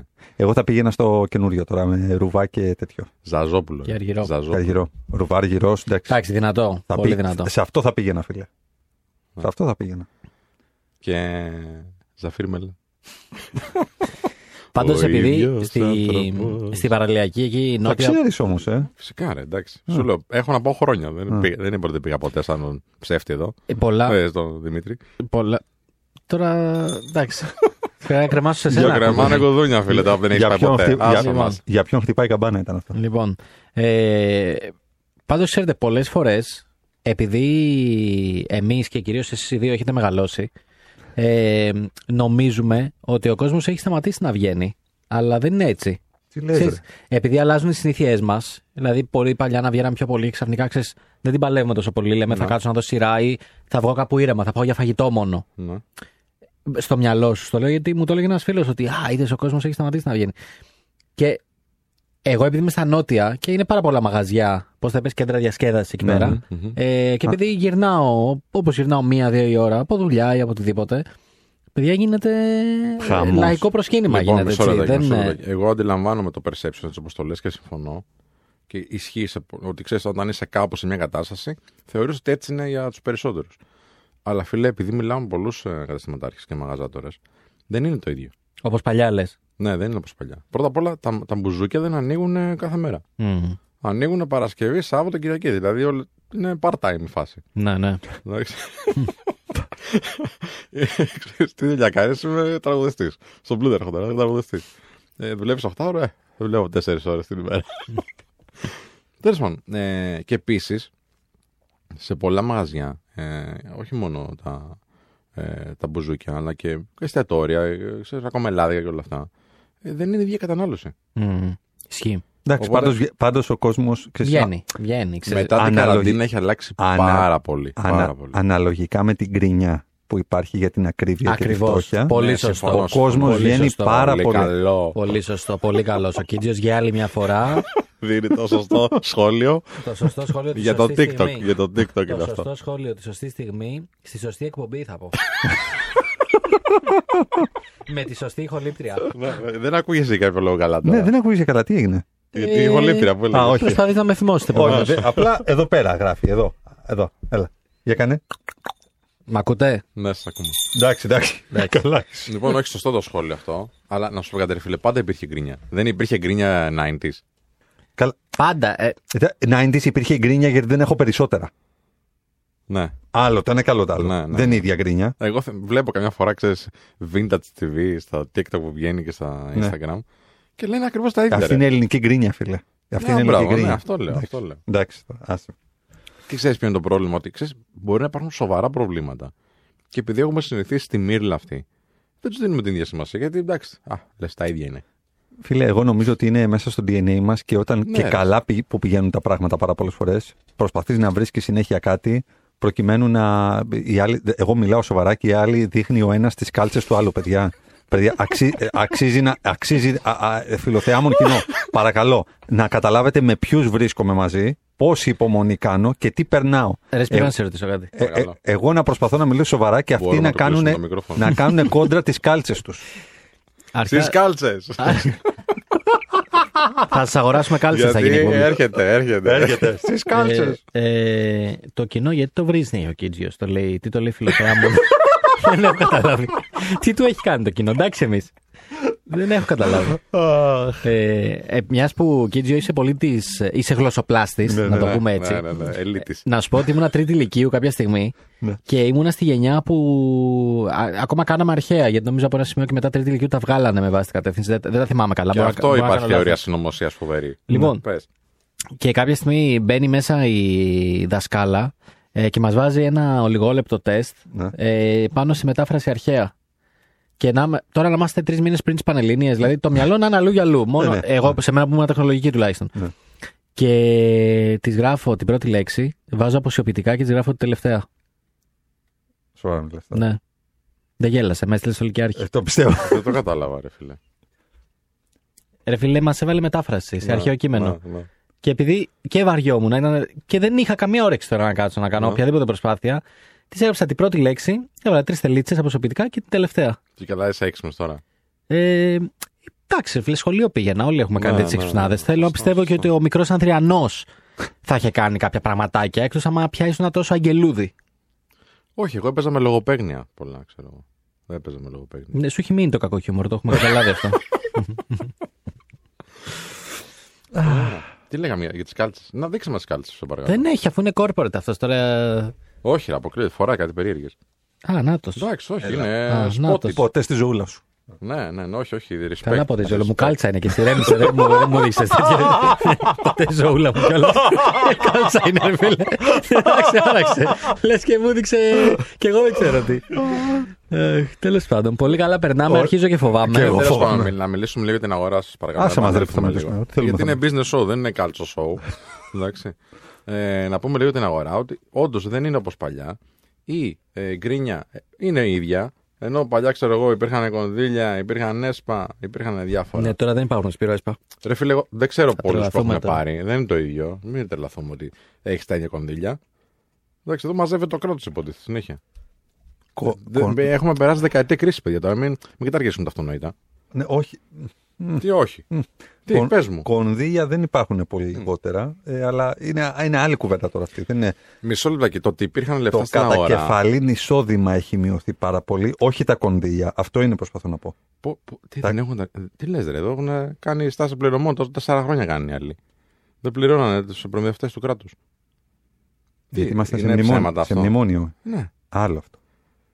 Επειδή- 90s. Επειδή κάναμε λάθο. 90s ήταν ε, δίνουμε παντού. Επειδή, επειδή, Εντάξει, κάναμε, Πόσε επιχειρήσεις ήταν σε αυτό και πόσα αέρια γινόντουσαν. επειδή κάναμε λάθος Και το διαχείριση των κατακεφαλήν εισόδημα ήταν από ανθρώπους που πέραν από αυτά. Τι όχι. Εντάξει, έχει ένα δίκιο ο Σπύρος. Δεν είναι. Δε- δε- Εδώ αναλύω την κρίση σε 10 δευτερόλεπτα τώρα, εντάξει. Διαφωνείς. Πες μου που διαφωνείς, παρακαλώ. Θέλω να ακούσω την άποψή σου. Να ρωτήσω κάτι. Ναι. Γιατί δεν σε στείλαμε στο Σόιμπλε, δεν καταλαβαίνω. Θα σου πω γιατί. Τότε ήμουν μικρός. Α. Να πω απλά εγώ κάτι. Να πω στο αγαπητό κοινό που μας ακούει ότι το εξής. Σκέφτεστε ότι πριν περίπου 10-15 χρόνια δεν υπήρχε. Δεν υπήρχε σίγουρα gov. Το gov έγινε τα τελευταία δύο χρόνια. Δεν υπήρχε ε, Διαύγεια. Μμ. Δεν υπήρχε ε, Taxis. Το site εννοείς, ναι. Ναι, εννοώ ότι δεν υπήρχαν οι υποδομές οι οποίες τώρα βλέπεις λίγο πώς γίνεται η κατανομή. Σωστά. Οπότε, ανα... έχεις αναρωτηθεί ποτέ πώς υπήρχαμε γενικά. Ότι Φίλε, βόλευε δε- όλους αυτή η κατάσταση. προφανώς σου βόλευε Ναι. για να μην κάνει κανείς τίποτα. Αλλά Ακριβώς. θέλω να σου πω ότι σκέψτε το λίγο. Είχες ένα τεράστιο μηχανισμό που μοίραζε χρήματα Ναι. και δεν μπορούσες να κάνεις trace back σε κανένα. Σε τίποτα. σε τίποτα Ναι. που έχει πάει τι. Το ήξερε μόνο αυτός που το έδωσε και αυτός που το πήρε. Κανένας άλλος. Εγώ θεωρώ ότι είναι πολύ καλύτερα τα πράγματα τώρα. Και πάλι θα, θα κρατήσω ένα ερωτηματικό και θα πω εντάξει, τώρα μπορείς πραγματικά να δεις. Ή Ναι, βλέπεις ναι, μόνο ναι, ναι, κάποια ναι. πράγματα που φαίνονται. Δεν Όχι. ξέρω. Άμα μιλάμε για, για κάτι που φεύγει από το κράτος, είναι, δεν απαγορεύεται να μην έχει αναρτηθεί στη διάβια. Τα ξέρει και ο Κωνσταντίνος, πιστεύω. Ρε, εσύ, ναι, Τα βλέ- συμφωνώ, όλα είναι πάνω. Συμφωνώ, αλλά την ώρα που στη διάβια αναρτείτε- αναρτάτε κάτι, είναι η συμφωνία που έχει κάνει το κράτος με τον προμηθευτή. Και εγώ θα σου πω ότι ξέρεις τι, ήρθε σε σένα, ζήτησε 10 TikTok βίντεο και εσύ το χρέωσε ένα εκατομμύριο ευρώ. Το περνάει αυτό στη Διαύγεια. είναι μια χαρά. Ξέρουμε τι διαπραγμάτευση έγινε. Ξέρουμε ότι αυτή η κοστολόγηση είναι σωστή. Ξέρουμε ότι άμα ψάξουμε στην Α. αγορά θα βρούμε κάτι καλύτερο. Μήπως έγινε απευθείας ανάθεση ή έγινε με διαγωνισμό. Πρέπει να τα δούμε όλα αυτά. Ναι. Ε, σε προβλημάτισα. Με προβλημάτισες. Ποιος το έχει κάνει σήμερα αυτό, ποιος το έχει καταφέρει. Με άλλος; προβλημάτισες λίγο. Ο Κίτζος με τις κάλτσες του. Ε, εντάξει, Που- οκ, Που ναι, ποτέ το στη ζώουλα δέχομαι, μου. το Που ποτέ στη δέχομαι. ζώουλα μου. Ε, Το έχω- Με αυτή την έννοια λοιπόν. δεν Ναι, ξέρεις; εντάξει, να είναι πιο αναλυτικό λες, να γίνονται τα RFP εκεί πάνω και τα λοιπά, φαντάζομαι εννοείς. Ε, υπάρχουν RFP πάνω; Νομίζω όχι. Νομίζω Τέλος. είναι απλά πλατφόρμα ε, Κίτζο. Που τα είναι ξέρεις κάτι καλύτερα. καλό, έτσι. Είναι κάτι καλό. Είναι κάτι σε, καλό. κάποια, σε κάποια υπάρχει και σε, Δεν το κά- έχω δει. Μην- σε μην- κάποια υπάρχει και διαγωνισμός, ο οποίος Ναι. ανακοινώνεται και στην εφημερίδα της κυβερνήσεως. Μμ, σε κάποια. Σε κάποια. Ναι. Ναι, δεν δεν διαφωνώ, δεν διαφωνώ. Εντάξει, υπάρχει Και, και, χώρο για το- και εξέλιξη. 90s υπήρχε διαγωνισμός. Και 90s Γιατί υπήρχε. τώρα Καλά. ο Σπύρος έχει μπει σε τέτοιο Δεν μόντ. ξέρω. Που Όχι, λέμε θα σου πω υπάρχει και γιατί. εξέλιξη, Σπύρο, Ναι, ηρέμησε. συμφωνούμε, συμφωνούμε, συμφωνούμε, συμφωνούμε. Είναι κάπως καλύτερα. Τι κάνουμε τώρα; Δεν ξέρω. Πάμε. Είμαστε για διάλειμμα και δελτίο ειδήσεων. Είμαστε για να δούμε Νατάσα, κουνάει Ε, το Νατάσα, κεφαλάκι. ναι. Ό- ό,τι πει Σαν το Βασίλισσα. Ρούντολφ το ελαφάκι, Ό,τι κουνάει πει το Βασίλισσα. κεφαλάκι. Οπότε πάμε, πάμε σε ένα Ναι, διάλειμμα, πάμε σε δελτίο ειδήσεων και επιστρέφουμε με πολύ σπουδαίο καλεσμένο. Έχουμε πολύ ωραίες συζητήσεις να κάνουμε για επιχειρηματικότητα, για startups, για scale-ups και, και, και, Για και, μελομακάρονα. για μελομακάρονα, για κουραμπιέδες κτλ. Πάμε να φάμε τίποτα και επιστρέφουμε 989 Alpha Radio. 989 Alpha Radio, επιστρέψαμε. Είναι η εκπομπή, θα σας ειδοποιήσουμε. Χριστουγεννιάτικο κλίμα. Ε, χρόνια πολλά. Καλά Χριστούγεννα σε όλους. Με υγεία και σε όλες. Να, να είμαστε όλοι καλά. Και του χρόνου εδώ, πάνω από τα μικρόφωνα, με Σπύρο και, και Δημήτρη. Ε, παιδιά, τι λέτε; Θέλετε; Ε, του χρόνου να πάρουμε άδεια, ρε φίλε. Λοιπόν, και περνάμε στα, στα σοβαρά της υπόθεσης. Αρκετά, αρκετά Με το χιούμορ. με το χιούμορ το, το επιτυχημένο του Δημήτρη Κανέλη και τα κουδουνάκια του. Λοιπόν, και περνάμε με έναν ε, πολύ αγαπητό και έτσι, αξιοσέβαστο θα έλεγα καλεσμένο με όλα αυτά τα οποία έχει καταφέρει με την Endeavor. Έχουμε τον Managing Director της Endeavor μαζί μας, τον Παναγιώτη τον Καραμπίνη. Ε, τυχαίνει να τον ε, γνωρίζω αρκετά χρόνια και είναι από τους ανθρώπους που θαυμάζω για τη, για τη συνέπειά του και ό,τι έχει καταφέρει μέχρι σήμερα σε έναν οργανισμό ο οποίος πρωτοπορεί στην Ελλάδα, αλλά δεν θα πω πολλά περισσότερα για τον οργανισμό, γιατί είναι τόσο, τόσο ιδιαίτερος, τόσο πολυσχηδής και τόσο δημιουργικός, που θέλω να, θέλω να μην κλέψω ούτε κουβέντα από, το, από τον Παναγιώτη. Οπότε, κατευθείαν ο λόγος στον, ε, στον Παναγιώτη μας. Ευχαριστούμε πάρα πολύ που, που είσαι μαζί μας. Εγώ ευχαριστώ που με καλέσατε. Δεν ξέρω αν είναι χριστουγεννιάτικο το, το θέμα των, των startups και αν, δεν χα- αν θα χαλάσω το, το κλίμα. ε, ελπίζω όχι. Τέλεια. Λοιπόν, κύριε Παναγιώτη, πάμε κατευθείαν στα, στα βασικά. Τι είναι η Endeavor, έτσι, τι εξυπηρετεί στην, στην ελληνική κοινωνία και, στο, και κατ' επέκταση στο ελληνικό οικοσύστημα των startups, των scale-ups, you name it. Οπότε ο λόγος σε, σε σένα για να ξεκινήσουμε την ωραία κουβέντα μας. Σε ευχαριστώ πολύ. Καταρχάς ε, ε, και, και ευχαριστώ για, το- για το κάλεσμα, αλλά ε, και μέσα από τη δουλειά από την Endeavor έχω, είχα την ευκαιρία και έχω την ευκαιρία να, συνεργαζ, να συνεργαστούμε και να δω και το φοβερό έργο που κάνετε και μέσα από το Regeneration. Είναι ένα πολύ κοντινό. Ε, ένας πολύ κοντινός οργανισμός, αυτό που προσπαθεί να πετύχει και η Endeavor, τις νέες γενιές εκφράζουμε και τους νέους, ε, νέους επιχειρηματίες εμείς προσπαθούμε να βοηθήσουμε. Έχω προσπαθήσει να το κάνω λίγο summarize γιατί είμαστε και 10 χρόνια στην Ελλάδα. Έχουμε πάρα πολύ μεγάλη παρουσία εδώ και πολλά χρόνια και άλλα, άλλα 25 σε, σε, σε 40 χώρες. Ε, εμείς είμαστε ένας διεθνής οργανισμός, μεγάλος διεθνής οργανισμός με παρουσία σε 40 χώρες όπου πιστε- προσπαθούμε με ένα μη κερδοσκοπικό τρόπο, άρα είμαστε ένας μη κερδοσκοπικός οργανισμός, να λειτουργήσουμε ως καταλήτης στην ανάπτυξη οικοσυστημάτων καινοτομίας σε χώρες που είναι δευτερογενείς ή αναδυόμενες. Δηλαδή είναι χώρες οι οποίες δεν έχουν ακόμα χτίσει πολύ δυνατά, πολύ παραγωγικά, πολύ συμπαγή οικοσυστήματα καινοτομίας και χρε- χρειάζονται κάποιο είδους βοήθεια. Ε, το οπότε εμείς εκεί τι έχουμε φτιάξει; Έχουμε φτιάξει ένα οργανισμό που από το 97 πηγαίνεις σε αυτές τις αγορές. Είναι, είναι πολύ δυνατές αγορές, πολύ ενδιαφέρουσες αγορές πλέον. Το 97 ίσως ήταν λίγο ρομαντικό. Αλλά φανταστείτε Αργεντινή, φανταστείτε Βραζιλία, φανταστείτε ε, Ισημερινό, ε, Σιγκαπου, ε, Μαλαισία, Ταϊλάνδη, Νότια Αφρική, Νιγηρία, Κένια. Και πάμε σε αυτές τις αγορές και τι- προσπαθούμε να δουλέψουμε με τους επιχειρηματίες οι οποίοι έχουν, είναι ηγέτες στο χώρο τους, είναι, είναι αυτοί που κάνουν ενδεχομένως ηγούνται της επιχειρηματικής σκηνής στην τοπική οικονομία. Άρα έχουν τη δύναμη, το δίκτυο, την ε, κατανόηση, την εμπειρία στο πώς να μεγαλώνουν και μαζί τους προσπαθούμε να βρούμε ποιες είναι οι επόμενες γενιές από επιχειρηματίες, ποια είναι τα νέα generations που έρχονται με φόρα και με πολύ καινοτόμα αντίληψη να δημιουργήσουν τα επόμενα scale-ups, τις επόμενες λοιπόν εταιρείες που θα γίνουν μεγάλες και τρανές. Θα γίνουν δισεκατομμύρια, θα πάνε σε όλο τον κόσμο.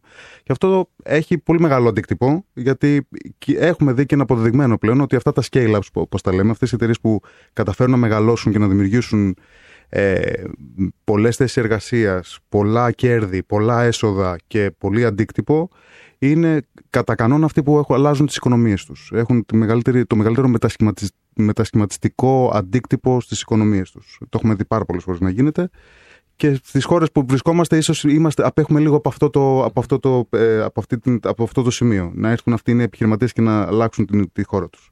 Αυτό κάνουμε. Οκ. Ε, ναι, α, νομίζω και εκφράζω και τους αγαπητούς συμπαρουσιαστές μάλλον, αλλά και το, και το κοινό, πώς. Το, η λέξη είναι πώς, δηλαδή ωραία, τους υποστηρίζετε, πώς Ναι. τους υποστηρίζετε.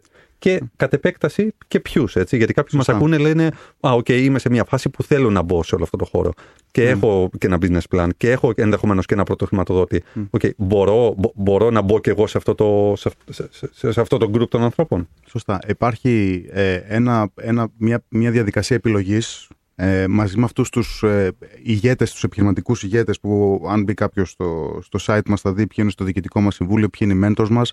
Χτίζουμε λοιπόν ένα δίκτυο από ανθρώπους που έχουν πολύ καλή γνώση. Και αξίζει κάποιος να μπει για να, για να δει ποιοι είναι, γιατί πραγματικά είναι πολύ Ναι. σημαίνουσε προσωπικότητε. Να πούμε και το site, μιας και το αναφέραμε. Ναι, endeavor.org.gr είναι το site μας. Είναι, είναι οι άνθρωποι που έχουν καταφέρει να φτιάξουν τις πολύ μεγάλες εταιρείες της χώρας μας. Έτσι, το, το, αυτοί που ηγούνται στην ουσία τις επιχειρηματικές δραστηριότητες της χώρας. Όπως, να πούμε ένα-δύο παραδείγματα. Είναι ο, από- η Κωνσταντζα Ισμπόκου Κωνσταντακοπούλου είναι η πρόεδρός μας, η οποία είναι ε, στην Τέμες, είναι η διοκτήτρια της Τέμες μαζί με τον Αχιλέα τον Κωνσταντακοπούλου, τον άντρα της. Ε, η μεγαλύτερη ξενοδόχη ίσω στη, στη χώρα, ο Κώστα Ναβαρίνο, ο Χίλτον κτλ. Είναι ο, ο ιδιοκτήτης της Aegean Airlines, ο, ο, ο Ευτύχη ο Βασιλάκης, είναι ο Γιάννης Στασινόπουλο της Βιοχάλκο. Τέλεια. Ε, είναι 15 τέτοια ονόματα. Δυνατά ονόματα. Πολύ εντάξει. δυνατά ονόματα και άνθρωποι οι οποίοι τους θέλεις να είναι ενεργοποιημένοι και στην υπηρεσία σε εισαγωγικά των νέων γενιών που προσπαθούν να γίνουν οι επόμενοι επιχειρηματίες. Ναι.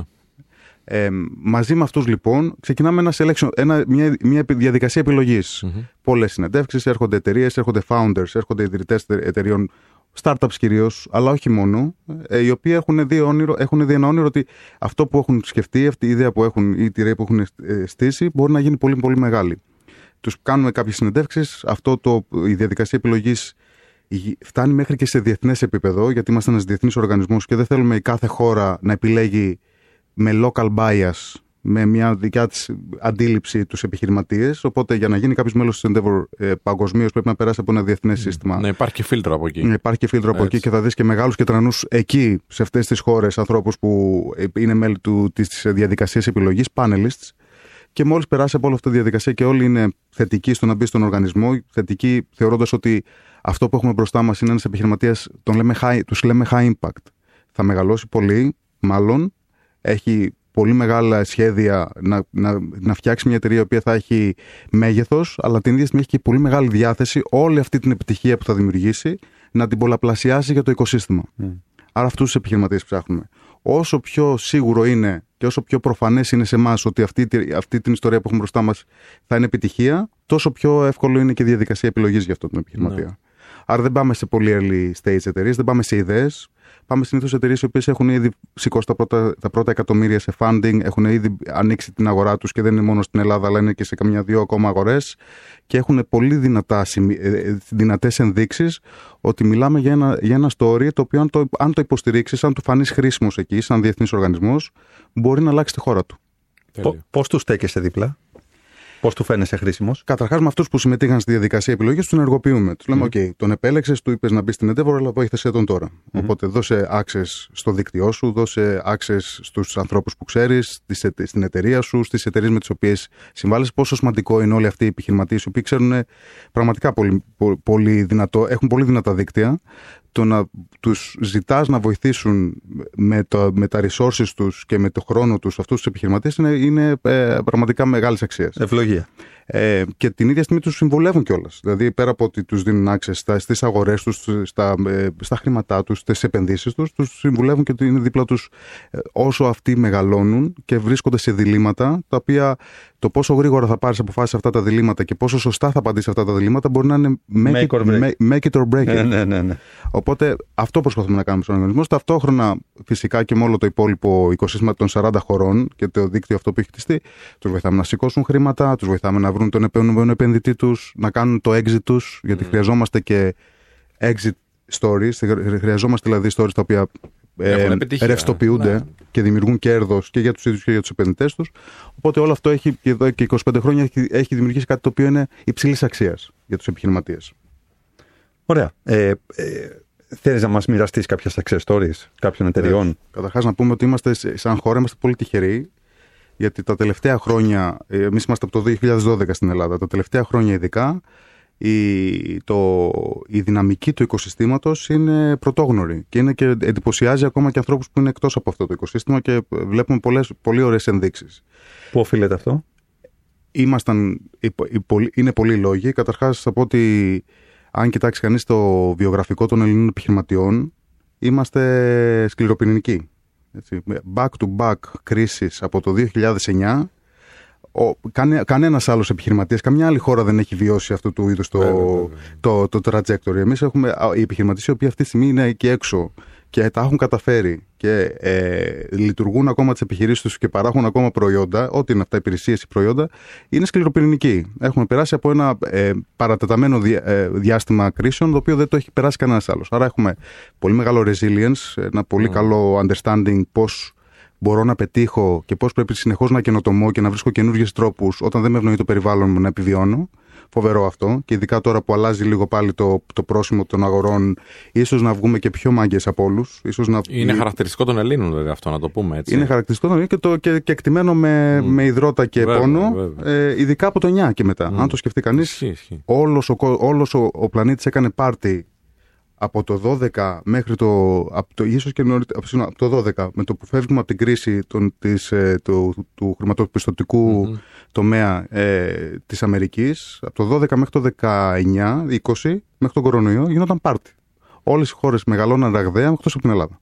Και κάποιες άλλες φυσικά που είναι ήδη προβληματικές αλλά η Ελλάδα ήταν, έμεινε εκτός του από το, αυτό το χώρο. Και τώρα που και τη στιγμή που ήμασταν έτοιμοι να βγούμε ήρθε ο κορονοϊός και τη στιγμή που είπαμε τελειώνει ο κορονοϊός έρχεται τώρα η κρίση ενέργειας και η κρίση των αγορών οπότε είμαστε λίγο, λίγο άτυχοι αλλά αυτή η ατυχία μπορεί να είναι Λίγο. Ναι. Μπορεί να είναι και πλεονέκτημα. Ναι. Μπορεί να είναι και πλεονέκτημα σε- για, το, για το προφίλ του, Ελλην- του Έλληνα επιχειρηματία. Ναι, γιατί ε, αποκτά ικανότητες οι οποίες τον βοηθούν να επιβιώσει ένα δυσμενές Ακριβώς, περιβάλλον. όπως ακριβώς. λέμε. Ξεκινάει και από ένα σημείο το οποίο δεν είχε γίνει, δεν είχε φουσκώσει, δεν είναι inflated, όπως άλλες αγορές οι οποίες μάλλον κάνανε και ένα, μια φούσκα ε, τα προηγούμενα χρόνια. Οπότε εμείς δεν έχουμε να χάσουμε και πάρα πολλά, η αλήθεια είναι σε μια κρίση. Είμαστε ήδη χαμηλά, δεν φουσκώσαμε. Και ταυτόχρονα έχουμε και μια οικονομία που είναι, στηρίζεται πολύ σε, μια, σε ένα τουρισμό ο οποίος δεν νομίζω ότι θα, θα σταματήσει να μεγαλώνει τα επόμενα χρόνια. Είναι ένας high-end τουρισμός. Όσο και στραβά να πάει η οικονομία, θα αργήσει πάρα πολύ να δούμε Ναι, ναι, ναι. μεγάλο αντίκτυπο στον τουρισμό μας. Οπότε ε, είμαστε ε, σκληροπυρηνικοί και μελε, ε, ε, στημένοι μέσα σε κρίσεις. Οπότε νομίζω ότι ίσως τα νέα για το ελληνικό οικοσύστημα να είναι πιο θετικά από ό,τι, είναι, από ό,τι ακούμε στο παγκόσμιο στερέωμα. Μμ. Αυτό είναι το. το... Ξέρεις τι, βλέπω πολλές φορές πάντως, γιατί θέλω να, το, να την άποψη σου σε αυτό. Ε, Εμείς οι ίδιοι οι Έλληνες, για τους επιχειρηματίες τους Έλληνες, να μην έχουμε την ίδια άποψη με αυτό που μας περιγράφεις τώρα. Ναι. Και να λέμε εντάξει, ποιος είσαι τώρα, δεν είσαι και ο Elon Musk, ας πούμε. Να λέμε σε ανθρώπους που είναι στο περιβάλλον μας. Τι γνώμη γι' αυτό; Ναι, είναι, είναι κουλτούρα. Μμ. Είναι cultural το πρόβλημα. Βέβαια. Και αυτό είναι και κάπως που μας κάνει ε, και πηγαίνουμε λίγο, ε, με λίγο περισσότερη, με περισσότερο αέρα στο γραφείο κάθε μέρα, γιατί αυτό ακριβώς το, το, στόχο, το στόχο εξυπηρετούμε σαν οργανισμούς. Δηλαδή, τι λέμε, ότι ό,τι και να έχει γίνει στην Ελλάδα τα τελευταία χρόνια ή τα προηγούμενα χρόνια, ό,τι και να έχει συμβεί στο επιχειρηματικό γίγνεσθε και, ό,τι, και, και όποιο είναι και αυτή τη στιγμή το αφήγημα της επιχειρηματικότητας στην Ελλάδα που δεν είναι υγιές. Δεν, πι- δεν πιστεύουμε στην επιχειρηματικότητα. Ναι, δεν πιστεύουμε ότι οι επιχειρηματίες που έχουν μεγαλώσει και έχουν πετύχει το έχουν κάνει με σωστούς τρόπους Με, ή με, ηθικό, με ηθικούς τρόπους. με ναι. ηθικούς τρόπους ή με υψηλό αντίκτυπο Μμ. Στην, ελ- στην, κοι- στην κοινωνία. right? Αυτό είναι ένα πολύ μεγάλο πρόβλημα που έχουμε. Δεν πιστεύουμε ότι η επιτυχία η, η επιχειρηματική βοηθάει το, το γενικότερο σύνολο. Ναι.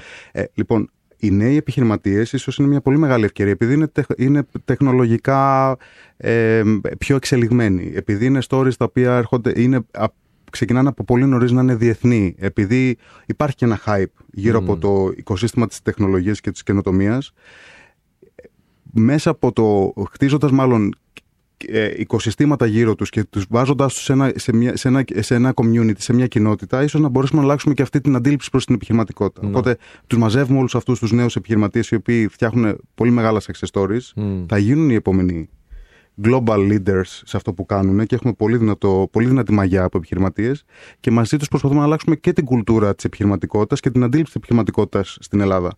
Μαζί με όλα, μαζί με- και με ακόμα περισσότερα πράγματα. Έτσι. Ναι. Και Εκπαίδευση. ακόμα και τώρα που ακούγεται αυτό είναι ένα πετραδάκι. Ένα πετραδάκι. Σωστά. Και σε ευχαριστούμε πολύ. Πάμε, πάμε σε ένα σύντομο διαλειμματάκι και συνεχίζουμε γιατί έχουμε πιάσει πολύ ωραίο ρυθμό. 989 Alpha Radio, επιστρέφουμε σε λιγάκι. Ναι, Alpha Radio, επιστρέφουμε σε λιγάκι. 989 Alpha Radio, επιστρέψαμε. Είναι η εκπομπή Θα σας ειδοποιήσουμε. Με Κωνσταντίνο Κίτζιο, Δημήτρη Κανέλη και Σπύρο Ανδριανό πίσω από τα μικρόφωνα.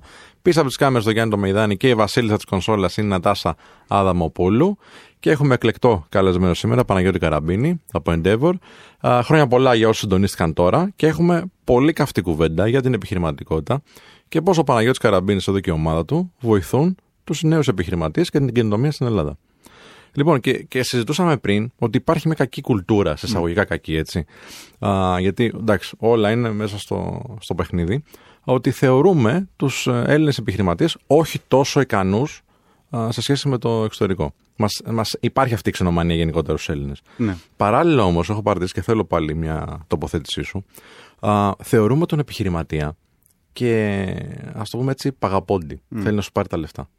Τι λες γι' αυτό; Ναι, είναι, είναι α- αυτό το αφήγημα της επιχειρηματικότητας το οποίο ε, έχει στερήσει και επιτυχίες από τη, από τη χώρα. Ε, και γιατί, γιατί έχει, έχει και αυτό ένα πολλαπλασια, ε, έχει πολλαπλασιαστικό αντίκτυπο. Μμ. Ε, γιατί αν σαν, σαν, σαν κοινωνία θεωρούμε ότι για να πετύχεις επιχειρηματικά και για να έχεις βγάλει πολλά χρήματα κάτι περίεργο έχεις κάνει και κάπου έχεις μπλέξει και κάτι έχεις κάνει. Αυτό τι δημιουργεί; Δημιουργεί ένα αντανακλαστικό εκ των πραγμάτων στους επιχειρηματίες όταν δημιουργούν, επικοινων... ε, δημιουργούν επιτυχίες και το βλέπουμε πολύ, με- Μμ. είναι πολύ μεγάλο πρόβλημα και το αντιμετωπίζουμε εμείς. Άστο καλύτερα, μην το πούμε πουθενά, το μην, πούμε, μην ναι, ναι, πιάσει ναι. ο κόσμος στο στόμα του Απίστευτο. το οποίο έχει ε, αρνητικό αντίκτυπο στην ανάπτυξη της, επι, της επιχειρηματικότητας. Θε- Θεωρείς ότι το, το να κρατά την επιτυχία για μένα δεν επηρεάζει κανέναν, όμως Μμ. την επηρεάζεις και, την, Ναι. και τη στερείς δυναμική, η οποία ενδεχομένως να δημιουργούσε... Ναι, δεν εμπνέονται οι υπόλοιποι. Ακριβώς, ακριβώς. Και, Και- σου λέει γιατί να το κάνω κι εγώ; Ακριβώς. Οπότε αυτό το αφήγημα της επιχειρηματικότητας και πώς βοηθά... Καταρχάς, η Endeavor λειτουργεί σαν ένας, ε, ένας οργανισμός που ξεκουνάει και παρακινεί τους επιχειρηματίες που έχουν πετύχει Μμ. και κάθονται στο board μας, κάθονται, είναι mentors μας, είναι ε, ε, μέλη του οργανισμού, έχουν, έχουν μπει στο, στην αποστολή μας να βρούμε τους επόμενους επιχειρηματίες. Μμ. Τους, τους παρακινούμε και τους ενεργοποιούμε να πούν τα story τους και νομίζω ότι ένα, ένα, μεγάλο, ένα μεγάλο αντίκτυπο, ένας μεγάλος αντίκτυπος στην Ελλάδα από την Endeavor είναι αυτός. Ε, και το δεύτερο είναι ότι η νέα γενιά που έρχεται από επιχειρηματίες δεν έχει καθόλου αυτή την αντίληψη Να. είναι πολύ πιο loud, είναι πολύ πιο vocal για τις, επιχει... για τις επιτυχίες της. Φωνάζει πολύ γρήγορα, πρέπει, καταρχάς, αντι- ανταγωνίζεται σε διεθνές επίπεδο. Το ταλέντο πλέον είναι διεθνές, είναι mobile, ε, άρα ε, όσο πιο loud είμαι, τόσο πιο καλό ταλέντο θα βρω και τόσο πιο γρήγορα θα μεγαλώσω. Οπότε έχουμε, έχ- η, όλη η οικονομία είναι στημένη λίγο διαφορετικά, ειδικά στο χώρο της τεχνολογίας και της καινοτομίας ε, και όλη αυτή η κουλτούρα αλλάζει. Και αλλάζει προς το καλό. Ωραία, θέλω να σου κάνω μια έτσι τερκαδόρικη ερώτηση, αλλά ξέρω ότι μπορείς πολύ εύκολα να τοποθετηθείς. Είναι όλοι οι επιχειρηματίες, κάνουν όλοι. Σε καμία περίπτωση. Γιατί τώρα ξέρεις, κάποιος το σκέφτεται, τα ακούει και τα λέει: Ωραία, τα λέει ο Παναγιώτης. Σε καμία Μπορώ να το περίπτωση. κάνω κι εγώ. Σε καμία περίπτωση. Γι' Για αυτό πες. και εμείς είμαστε πολύ, πολύ ξεκάθαροι που εστιαζόμαστε. Το... εστι- Κάνουμε focus στα scale-ups και κάνουμε focus σε επιχειρηματίες οι οποίοι έχουν όλα τα εφόδια, όλες τις ικανότητες και την καλή ιδέα ή τις καλές ιδέες, γιατί δεν θα κάνει μια εταιρεία, μάλλον ένας πολύ δυνατός επιχειρηματίας, να μεγαλώσουν ραγδαία και σε ε, πολύ μεγάλο βαθμό. Να γίνουν δηλαδή από μικρομεσαίες επιχειρήσεις να πάνε να γίνουν μεγάλες επιχειρήσεις. Το 5% των επιχειρήσεων που καταφέρουν να, να μεγαλώσουν είναι συνήθως 5% αυτές οι επιχειρήσεις, 2, 3, 4, 5%. Δημιουργούν 80, 85, 90% των θέσεων εργασίας και του παραγόμενου προϊόντος, του GDP ή του, του πλούτου μιας Ναι, χώρας. ναι, ναι.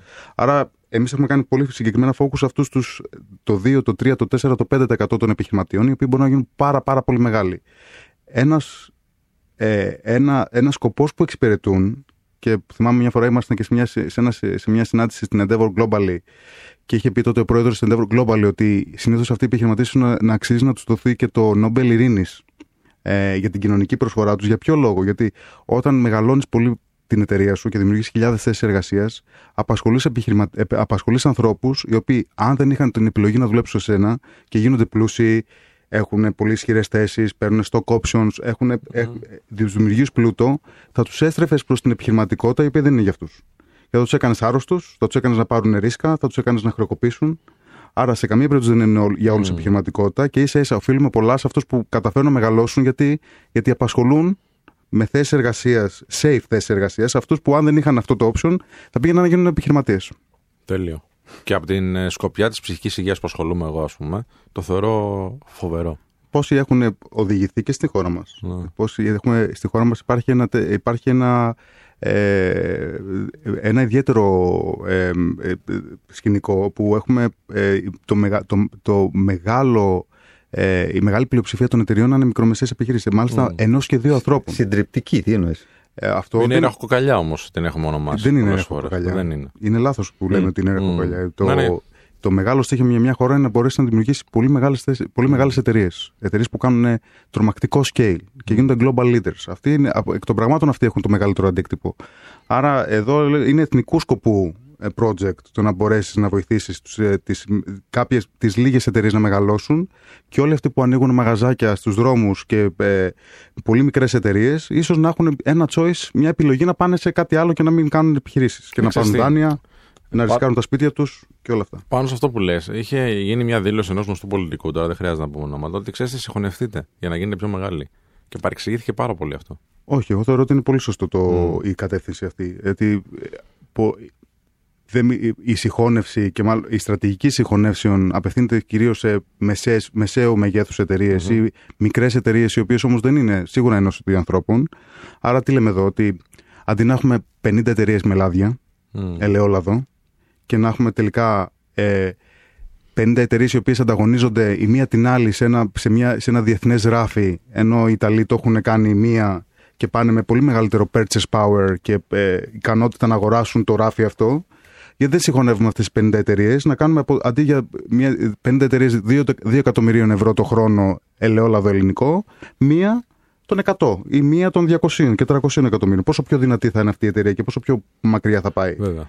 Αυτό μας λείπει πολύ και σε, πολλούς σε πολλούς ε, τομείς. Είναι ε, η ισχύ εντενώσει σίγουρα, αλλά ίσως είναι και στοιχείο της ε, προσωπικότητα του Έλληνα. Oh. Ότι ξέρεις δεν είμαι να συνεργάζομαι πάρα πολύ. Oh, πρέπει να αλλάξει πολύ αυτό. Ναι. Πρέπει να αλλάξει πολύ. Υπάρχουν ελπίδες και ναι. υπάρχουν, υπάρχουν ε, τάσεις. Ένα που είναι πολύ, ε, πολύ ε, exciting και για μας και η δουλειά μας έχει προκύψει, έτσι, γιατί είμαστε ένας διεθνής οργανισμός. Ένα low hanging fruit, είναι ένα no-brainer για μας, είναι να πάμε να μιλήσουμε με τους Έλληνες διασποράς. Mm-hmm. Γιατί, γιατί οι Έλληνες διασποράς ξέρουν την Endeavor, στη χώρα που είναι. Αν είναι στην Αμερική, ξέρουν την Endeavor στην Αμερική. Αν είναι στο, στην Ισπανία, ξέρουν τη χώρα, την Endeavor στην Ισπανία. Οπότε για μας δεν είναι δύσκολο να τους πούμε τη λέξη, τη λέξη Endeavor και το όραμα της Endeavor. Το ξέρουν μάλλον ήδη. Mm-hmm. Την ίδια στιγμή όμως είναι ένα community το οποίο έχει πολύ μεγάλο πάθος να διασυνδεθεί με την Ελλάδα.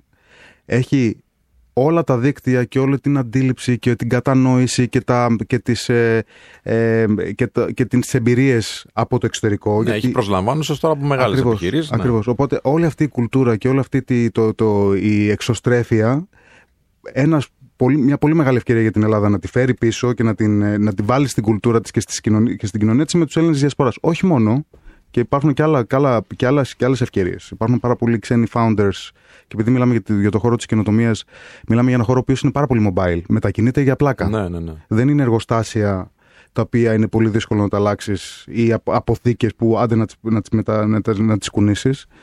Ε, μπορούμε να φτιάξουμε, μπορούμε να δημιουργήσουμε, να γίνουμε πόλος έλξης founders, όχι μόνο των Ελλήνων διασποράς, αλλά και founders του, του εξωτερικού, οι οποίοι ερωτεύονται την Ελλάδα, την, την γουστάρουν πολύ, θέλουν να δημιουργήσουν ομάδες εδώ γιατί είναι πολύ πιο ανταγωνιστικό και πολύ πιο attractive το ταλέντο στην Ελλάδα ή γιατί θέλουν να δώσουν στο ταλέντο τους που το έχουν ήδη στην Αμερική, στο Βερολίνο ή στο, στο Ελσίνκι και παγώνει έξι μήνες το χρόνο, θέλουν να τους δώσουν το όψο να είναι στην Ελλάδα. Τέλειο. Τεράστια ευκαιρία. Ωραία, θα συνεχίσουμε γιατί θέλω να μας πεις και πώς ενεργοποιείται ακριβώς και τι ακριβώς κάνουν αυτοί οι Έλληνες διασποράς για τους Έλληνες επιχειρηματίες εδώ. Αλλά μετά το διαλυματάκι. Πάμε σε ένα γρήγορο διάλειμμα λοιπόν. 989 Αλφα Radio, επιστρέφουμε σε λίγο. 989 Αλφα Radio, επιστρέψαμε. Είναι εκπομπή Θα σας ειδοποιήσουμε με Κωνσταντίνο Κίτζιο, Δημήτρη Κανέλη και Σπίνα Δριανόπη στο μικρόφωνο. Την Ατάσα Δομοπόλου στην κονσόλα του ήχου του Γιάννη το Μεϊδάνε πίσω από τις κάμερες. Χρόνια πολλά σε όσους συντονίστηκαν τώρα. Και τον Παναγιώτη το Καραμπίνη μαζί μας από Endeavor και έχουμε μια πολύ καυτή κουβέντα. Α, συζητούσαμε στην, πριν το διάλειμμα σχετικά με τους Έλληνες της Διασποράς που βοηθούν πάρα πολύ το ελληνικό οικοσύστημα και τους ενεργοποιείτε εσείς και βλέπεις μια πολύ καλή διάθεση να θέλουν να βοηθήσουν. Πώς βοηθούν ακριβώς αυτοί οι άνθρωποι, για πες. Ναι, και το, το ενεργοποιούμε και εμείς. Ε, έχουν και από μόνοι τους υπάρχουν και άλλοι οργανισμοί. Ε, αυτό που μπορούμε σιγουριά να πω και μάλιστα είχαμε και ένα διοικητικό συμβούλιο προχθές και το, το, ήταν, το ομολογούσαν όλοι. Είναι πρωτόγνωρο αυτό που βλέπουμε από την ελληνική διασπορά αυτή τη στιγμή. Είναι σε all time high το ενδιαφέρον τους να, να συνδεθούν με την ελληνική, με την ελληνική πραγματικότητα. Πώς προκύπτει αυτό; Νομίζω ότι σαν, σαν, οικο- σαν οικ- community, σαν οικοσύστημα, οι Έλληνες της διασποράς έχουν την ανάγκη να νιώθουν ότι όταν ασχολούνται με τη χώρα ε, είναι παραγωγικό και έχει αντίκτυπο. Αν νιώθουν ότι ρίχνουν ε, ε, χρήματα ή χρόνο ή δίκτυα σε, ένα, σε μια μαύρη τρύπα, ε, χάνουν πολύ γρήγορα το ενδιαφέρον τους. Και αν μη τι άλλο, καλά κάνουν. Ενώ ότι Ναι, ναι, ναι. δεν, Δεν, έχει μπο- νόημα. δεν μπορεί να στηθεί η σύνδεση με την διασπορά σε φιλανθρωπικό Ναι, ναι. μοντέλο. Δεν μπορεί να είναι, βο- έλα γύρνα πίσω να βοηθήσει την, κα- την κάψερη την Ελλάδα. Πρέπει να βλέπουν αποτέλεσμα. Πρέπει να προφανώς. βλέπουν opportunity. Ναι, ναι, ναι. Όχι μόνο αποτέλεσμα. Πρέπει να βλέπουν και ευκαιρία. Και αυτή τη στιγμή υπάρχουν ευκαιρίες και δεν έχει υπάρχει καλύτερη στιγμή να συνδεθεί κάποιος με την Ελλάδα. Είναι ένα brand το οποίο έχει, έχει κάνει turnaround. Έχουμε, έχουμε αλλάξει τελείως το αφήγημα της χώρας. Θυμίζω ότι πριν από 4, 5, 6, 7 χρόνια ντρεπόσουν να πεις ότι είσαι Έλληνας. Ναι, ναι, ναι. Ναι, ω, ναι. Έβγαινε στο εξωτερικό και πετύχαινες μέχρι και ρατσισμό. Έχουμε πέσει. Έτσι, έτσι. Ναι. Έχουμε πέσει Έχω, φι- έχω φίλους που ήταν στο εξωτερικό Μα και και ο δούλευαν Δημήτρης σε τώρα, τρέλα. έτσι, παράλληλα. Ναι, Εγώ ήταν. ήμουν Τρέλα. στο εξωτερικό και είχαμε πάρα πολλά σκηνικά ρατσισμού. Όχι, είναι τρέλα, είναι τρέλα. Αν το σκεφτείς ότι τι έχουμε και. Ε, ίσως μας, μας ταρακούνησε και λίγο αυτό, αλλά έχουμε αλλάξει το, έχει γίνει turnaround το brand. Είμαστε πλέον στην, Ελλέ- στο εξωτερικό με κα- και κάποιες πολύ ωραίες κινήσεις και με thought leadership. Μια ομιλία στον Κογκρέσο που ήταν πολύ δυνατή το, του Πρωθυπουργού, αλλά κυρίως με μια πολύ καλή, ένα πολύ καλό performance. Μμ. Ε, ε, στο COVID, στις επιχειρήσεις, πολύ καλά νέα, ε, η, η JP Morgan που, εξα- που επένδυσε στη Viva, δύο-τρία πολύ μεγάλα exits που είχαμε, η Τσιπίτα, η Pharmaten, έχουμε και stories, πολύ, σα- πολύ μεγάλα success stories σε όλους, σε όλους τους τομείς. Οπότε είναι η, η πιο σωστή στιγμή αυτή τη στιγμή και το νιώθουν όλοι και το συνομολογούν όλοι. Ε, εμείς ε, την, τη- με, με τους, με τους ε, Έλληνες της Διασποράς έχουμε βρει μια πολύ μεγάλη ευκαιρία και μάλιστα σαν global οργανισμός μας ξέρουν ήδη οπότε είναι, είναι εύκολο. Δεν πάμε με το, με το αφήγημα έλα να βοηθήσεις την Ελλάδα αλλά έλα να κάνεις join έναν διεθνή οργανισμό ο οποίος θα έκανες join από- με- σε αυτόν ήταν δεν ήταν στην Ελλάδα. By the way, είναι και στην Ελλάδα και μπορούμε να δουλέψουμε μαζί και στο να έχεις ένα μικρό αντίκτυπο, μικρό ή μεγάλο, όσο θες εσύ, και στην Ελλάδα. Οπότε αυτό έχει δουλέψει πάρα πολύ για μας. Σας πω ότι έχουμε χαρτογραφήσει. Οι Έλληνες στην Ελλάδα έχουν δημιουργήσει ένα οικοσύστημα καινοτομίας, οι startuppers, γιατί υπάρχουν και, άλλα, και, άλλη, και άλλη καινοτομία, μεγάλες εταιρείες. Αλλά οι startuppers της Ελλάδας έχουν δημιουργήσει ένα οικοσύστημα το οποίο είναι περίπου αυτής τη στιγμή αξία 10 δις. Όχι μικρό, όχι και κάτι να τρελαίνεσαι, αλλά σε μια χώρα η οποία το, το GDP μας είναι, το ΑΕΠ μας είναι περίπου 250 δις, είναι, έχει αρχίσει και έχει... Ναι, είναι υπολογίσιμο. Ε, είναι υπολογίσιμο. Μπορεί να, πρέπει να πάει πολύ περισσότερο. Βέβαια, βέβαια. Αλλά είναι υπολογίσιμο. Οι Έλληνες της Διασποράς, αυτοί που έχουμε χαρτογραφήσει μέχρι, μέχρι στιγμής, καταλαβαίνετε ότι είναι αδύνατο να τους χαρτογραφήσεις όλους. Μέχρι στιγμής έχουμε χαρτογραφήσει 150 δις αξία εταιριών. Δηλαδή, μιλάμε για, για ένα οικοσύστημα το οποίο είναι 10, 12, 15, 20 φορές μεγαλύτερο από όλο το οικοσύστημα στην Ελλάδα. Μόνο οι Έλληνες της Διασποράς. Πού να πάμε και στους ξένους που, Που θέλουν. τους ανήκουν, να το πούμε. Α, τους ανήκει Τους ανήκουν, αυτή η ναι. αξία, λες. Ακριβώς. Η εταιρεία που φτιάξανε έχει μια κεφαλαιοποίηση. Η κεφαλαιοποίηση αυτή, αν τις πάρουμε όλες αυτές τις εταιρείες και τις προσθέσουμε, είναι 150 δις. Στην Ελλάδα είναι 10 δις. Πολύ μεγάλη ευκαιρία. Ε, σίγουρα δεν θα γυρίσει όλη η εταιρεία. Η εταιρεία που έφτιαξε ένας άνθρωπο, ένας χριστιανό στο Τέξας, Έλληνας, να τη φέρει Όχι. όλη στην, στην Ελλάδα. Αλλά τι μπορούμε να κάνουμε με αυτόν και πώς δουλεύουμε εμείς σαν Endeavor μαζί του. Καταρχάς, του δημιουργούμε όλο το, όλη την όρεξη που πρέπει να το δημιουργήσουμε να ανοίξει γραφεία στην Ελλάδα. Είναι πολύ ανταγωνιστική το ελληνικό οικοσύστημα. Μίλησαμε πριν. Το ταλέντο σε σχέση με το κόστος του είναι πάρα πάρα πάρα πολύ ανταγωνιστικό. Πρέπει να το καταλάβουμε αυτό. Είμαστε πιο ανταγωνιστικοί ακόμα και από τους Ρουμάνους. Ναι. Έχουμε πολύ μεγάλες ευκαιρίες. Έχουμε και δύο-τρεις αγορές οι οποίες ίσως λειτουργούσαν ανταγωνιστικά μαζί μας και την έχουν πατήσει. Η, ε, η Πολωνία είναι σε δύσκολη φάση, ειδικά με την ενέργεια. Η Τουρκία πήγαινε να γίνει ένα πολύ μεγάλο hub ε, τεχνολογίας και την έχει πατήσει. Οπότε έχουμε κάτι να τους πούμε και να τους προσφέρουμε value. Την, την ίδια στιγμή τους λέμε, έλα γύρνα πίσω στη χώρα να γίνεις thought leader, να μιλήσεις, να, σου, να σε βοηθήσουν να βγάλεις τη φωνή σου προς τα έξω. Όλη αυτή η κουλτούρα, όλο αυτό το knowledge που έχεις, να το δώσεις στους Έλληνες επιχειρηματίες. Thought leader λοιπόν, έλα να επενδύσεις σε funds, έλα να επενδύσεις σε εταιρείες directly. Οπότε υπάρχουν πάρα πολλοί τρόποι με τους οποίους μπορείς να κάνεις να αλληλεπιδράσεις με τους Έλληνες διασποράς. Και το έχουμε κάνει πολύ, τα τελευταία χρόνια έχουμε κάνει πολύ μεγάλη δουλειά σε αυτό. Τώρα γύρισαμε από τη Νέα Υόρκη και κάναμε πολύ μεγάλο event εκεί με 250 άτομα Έλληνες στη Νέα Υόρκη. Έχει, και πλέον το μισό μας χαρτοφυλάκιο, έχουμε, έχουμε περίπου 150 εταιρείες στο Mm. δίκτυο της Endeavor. Το μισό μας χαρτοφυλάκιο είναι Έλληνες founders εταιρείων που είναι στο εξωτερικό.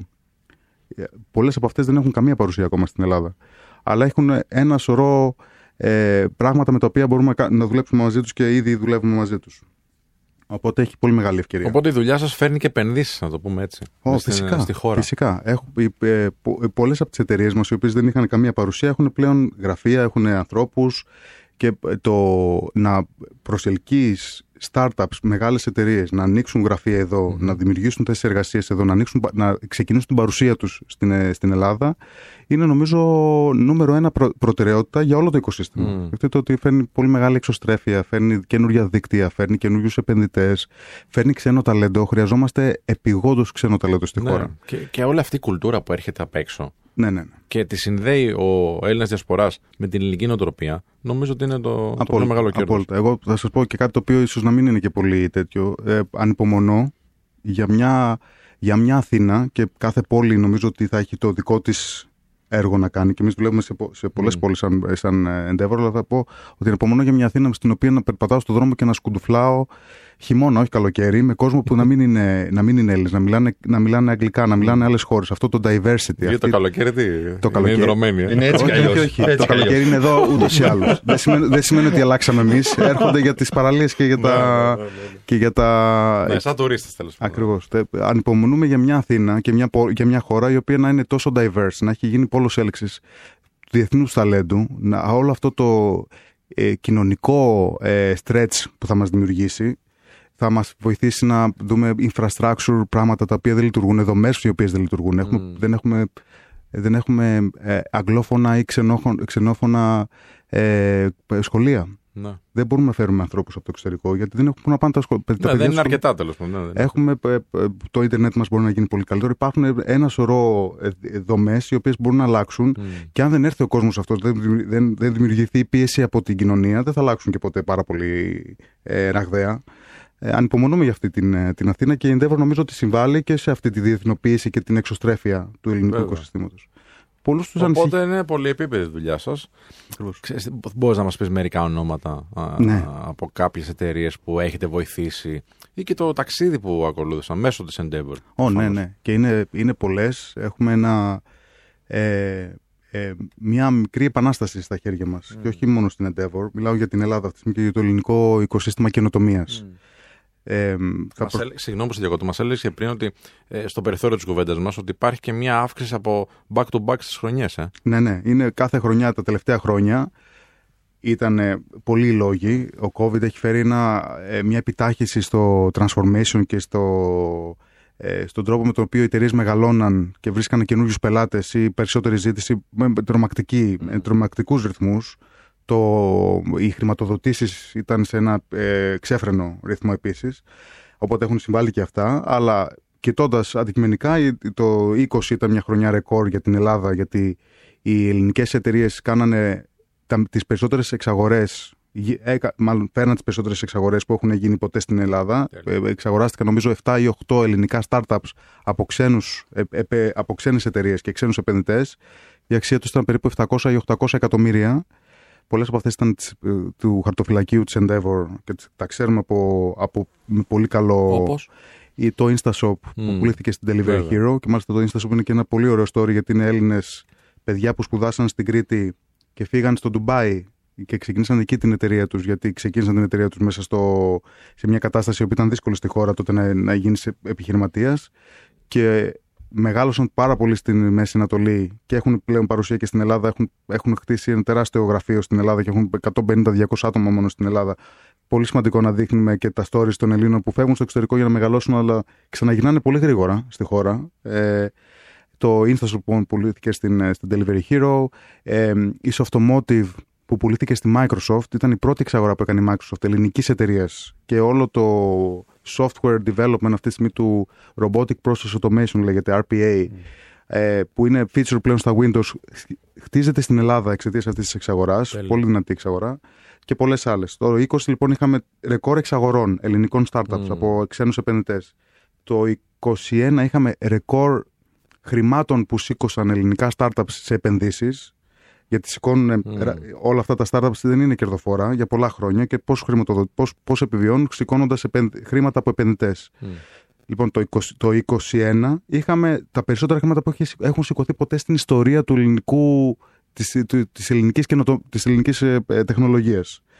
Ένα δις, το οποίο ήταν ένα τρομακτικό νούμερο. Βέβαια. Σε κάθε χώρα δημιουργήθηκε ένα δικό της ρεκόρ γιατί γινόταν και πραγματικά ένα ξέφρενο πάρτι επενδύσεων. Όλα τα, start, όλα τα VCs, όλα τα, όλοι οι επενδυτές επενδύανε λες και δεν υπάρχει αύριο. Τεχνολογία γενικότερα. Ναι, γιατί υπήρχε πολύ μεγάλος ρυθμός ανάπτυξης και πολύ ανταγωνισμός. Είχαν όλοι, όλοι οι επενδυτές ένα φόμο και βάζαν χρήματα σε οτιδήποτε βρίσκαν μπροστά τους για να μην έχουν μετά έχασε αυτό το story επιτυχίας.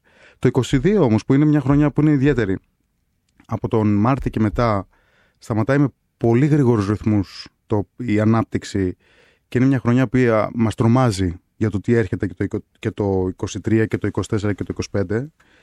Οι ρυθμοί, που- οι ρυθμοί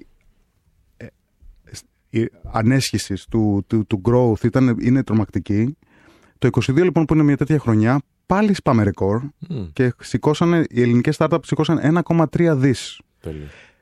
Πίσω από Θα αυτό μπορούσε να είναι πολύ μεγαλύτερο αν δεν είχαμε τώρα την όλη θα μπορούσε ιστορία. να είναι πολύ μεγαλύτερο και δείχνει επίσης ότι ακόμα και όταν σταματάνε οι, οι ρυθμοί ανάπτυξης σε ολόκληρης της οικονομίας, υπάρχουν αυτοί οι 5, 6, 7, 8 outliers, οι εταιρείες δηλαδή που έχουν τέτοια δυναμική και έχουν τέτοιο, τέτοια, τέτοια επιτυχία εμπορική, που θα σηκώσουν χρήματα ό,τι και να συμβεί. Και αυτό είναι και μάλιστα το, και το αφήγημα της Endeavor, ότι οι εταιρείες που επιλέγουμε επιτυγχάνουν στην Ελλάδα, στην Κένια, ή στην Ιγυρία και στη Βραζιλία, άρα επιτυγχάνουν ό,τι και να συμβεί. No matter what. ναι. No matter what. Το 1,3 δις που σηκώσαν τα ελληνικά startups στη- το, το 22 είναι κυρίως η Viva Wallet που έκλεισε μια φοβερή συμφωνία με τη JP Morgan η οποία στην, στην πράξη δημιούργησε τον πρώτο ελληνικό μονόκερο Ναι. και μας έβαλε και στο χάρτη γιατί ακούστηκε ήταν η πρώτη φορά που ένα μεγάλο νέο από το ελληνικό tech οικοσύστημα ε, ταξίδεψε στον κόσμο Μμ. θα μπορούσε να έχει ακουστεί και ακόμα περισσότερο. Ε, και αυτό είναι και βάζουμε και εμείς στην Ελλάδα, προσπαθούμε να τη βάλουμε στο χάρτη και να δημιουργήσουμε όσο περισσότερο media buzz γίνεται ε, στη- στην Ελλάδα. Και τώρα, την ε, προηγούμενη εβδομάδα δεν έγινε πάλι μια εξαγορά του υπόλοιπου, ένα, υπόλοιπο, ένα Ολοκληρώθηκε. μεγάλο. Ολοκληρώθηκε. Ολοκληρώθηκε. μάλιστα. Πήρε, πήρε ένα διάστημα όταν Μμ. ανα- ανακοινώνεται μια, μια συμφωνία. Συνήθως θέλει ε, 8, 9, 10 μήνες, 12 μήνες να γίνει cleared αυτή η συμφωνία και να, ε, να γίνει πρα- το, το transaction. Οπότε ε, ολοκληρώθηκε και ήταν πολύ καλά νέα.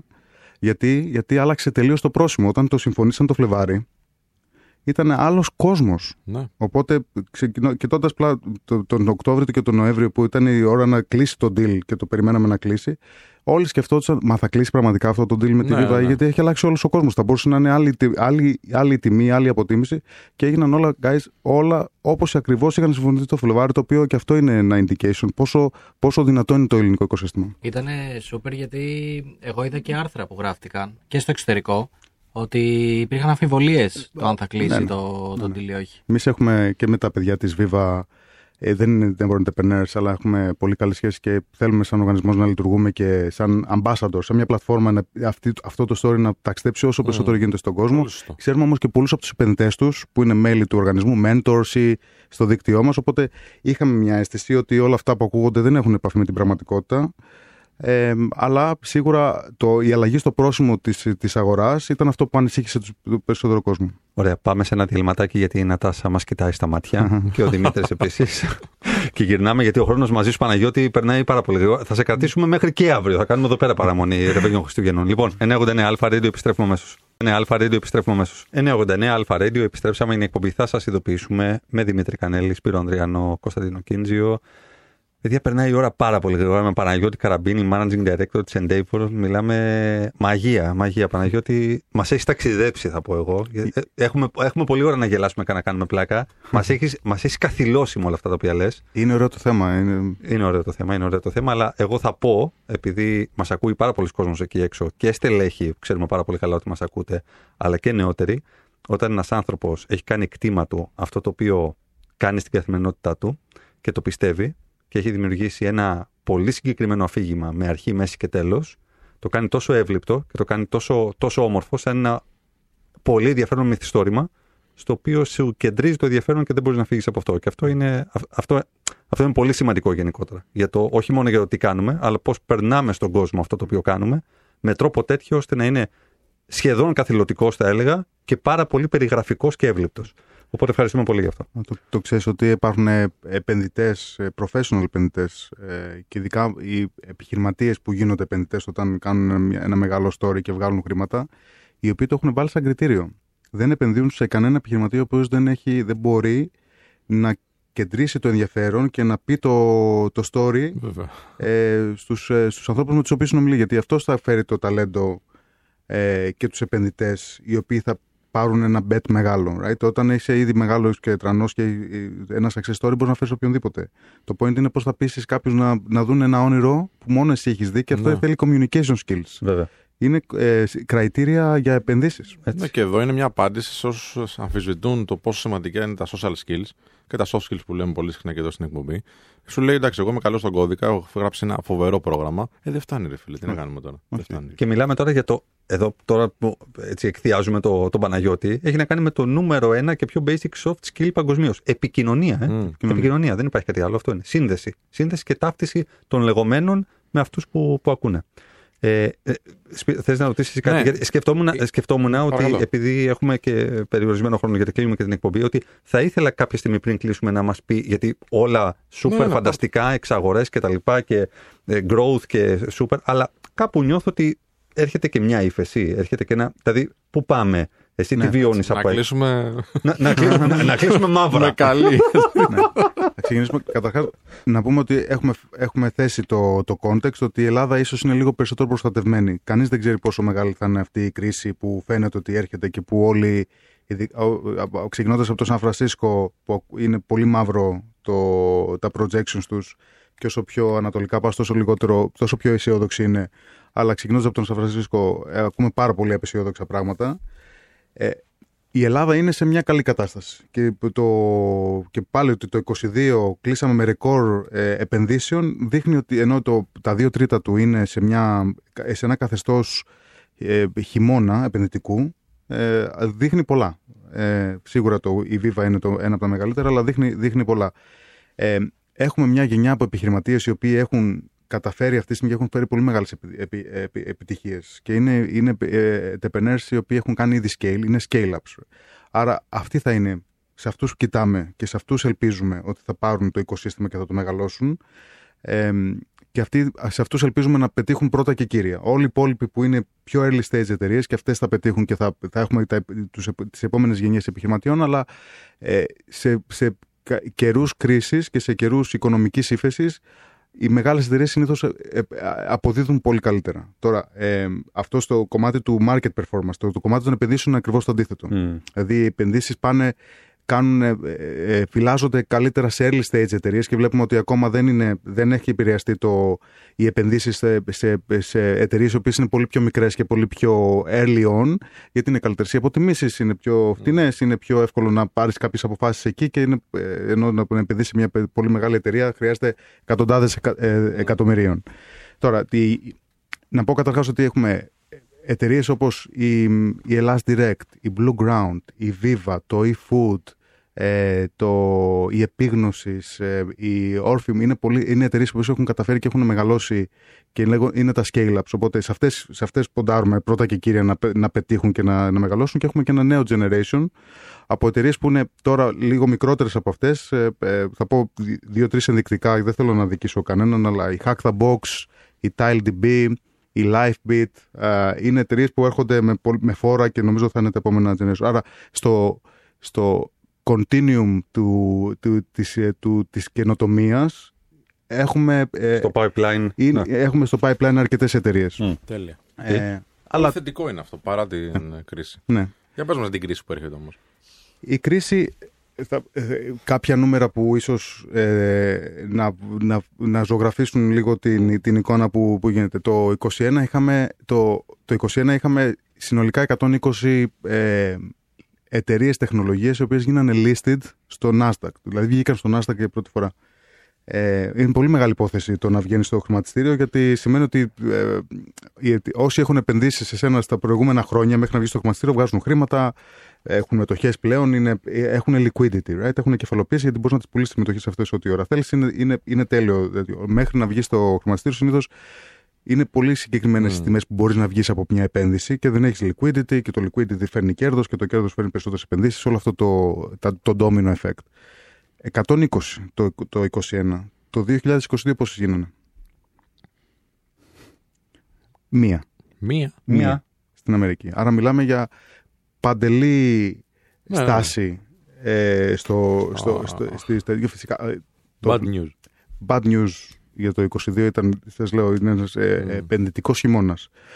Το χρηματιστήριο έχασε μέσα στο χρόνο αυτό περίπου 60% της, ε, της κεφαλοποίησης του. Mm. Όλες οι εταιρείες έχουν, περά- έχουν πέσει περίπου είναι 50, με- 50 με 60% και αλλάζει και κάθε μέρα α, ακόμα, γίνεται ακόμα χειρότερο. Οπότε βλέπουμε ότι ήδη έχει ξεφουσκώσει πάρα πολύ. ε, Κάτι το οποίο είχε φουσκώσει τα προηγούμενα χρόνια, αντικειμενικά μιλώντας και λόγω COVID. Στον COVID έγιναν, έγινε χαμός. Τα κρύπτος έχουν ε, καταποντιστεί τελείως. Έχουμε μπει σε, μια, σε έναν επενδυτικ- επενδυτικό χειμώνα. Αυτός θα επηρεάσει όλο το, το, όλο, όλο το, ε, όλη την, το κλίμα και το, αυτ- και δεν μένει μόνο στο χρηματιστήριο, Ναι, ε, ναι, ναι. έχει ένα domino effect. Τώρα, αυτό που είναι πιο ανησυχητικό από όλα, επειδή είναι αυτό που ακούσαμε και στο SLAS. Το SLAS είναι ένα από τα μεγαλύτερα tech συνέδρια στη- στο, στο εξωτερικό, είναι στη- στη- στον κόσμο, είναι στο Ελσίνκι. Ο Doug Leone, ο, partner, ο managing partner του Sequoia. Η Sequoia είναι από το, με- ένα από το μεγαλύτερο fund νομίζω στον κόσμο. Είναι πολύ πετυχημένο fund, ε, πολύ πετυχημένος και ο ίδιος. Ό,τι και να σημαίνει και το, ε, αυτό το διάστημα που έχει κάποιες, ε, κάποια θεματάκια, αλλά παρόλα αυτά έχουν, είναι ο- ο driver των επενδύσεων. Ε, αυτός λοιπόν βγήκε και είπε στο Slash και πολύ, ε, άνοιξε το συνέδριο χιλιάδες κόσμο από κάτω και επέλεξε να είναι πολύ αρνητικός. Μμ.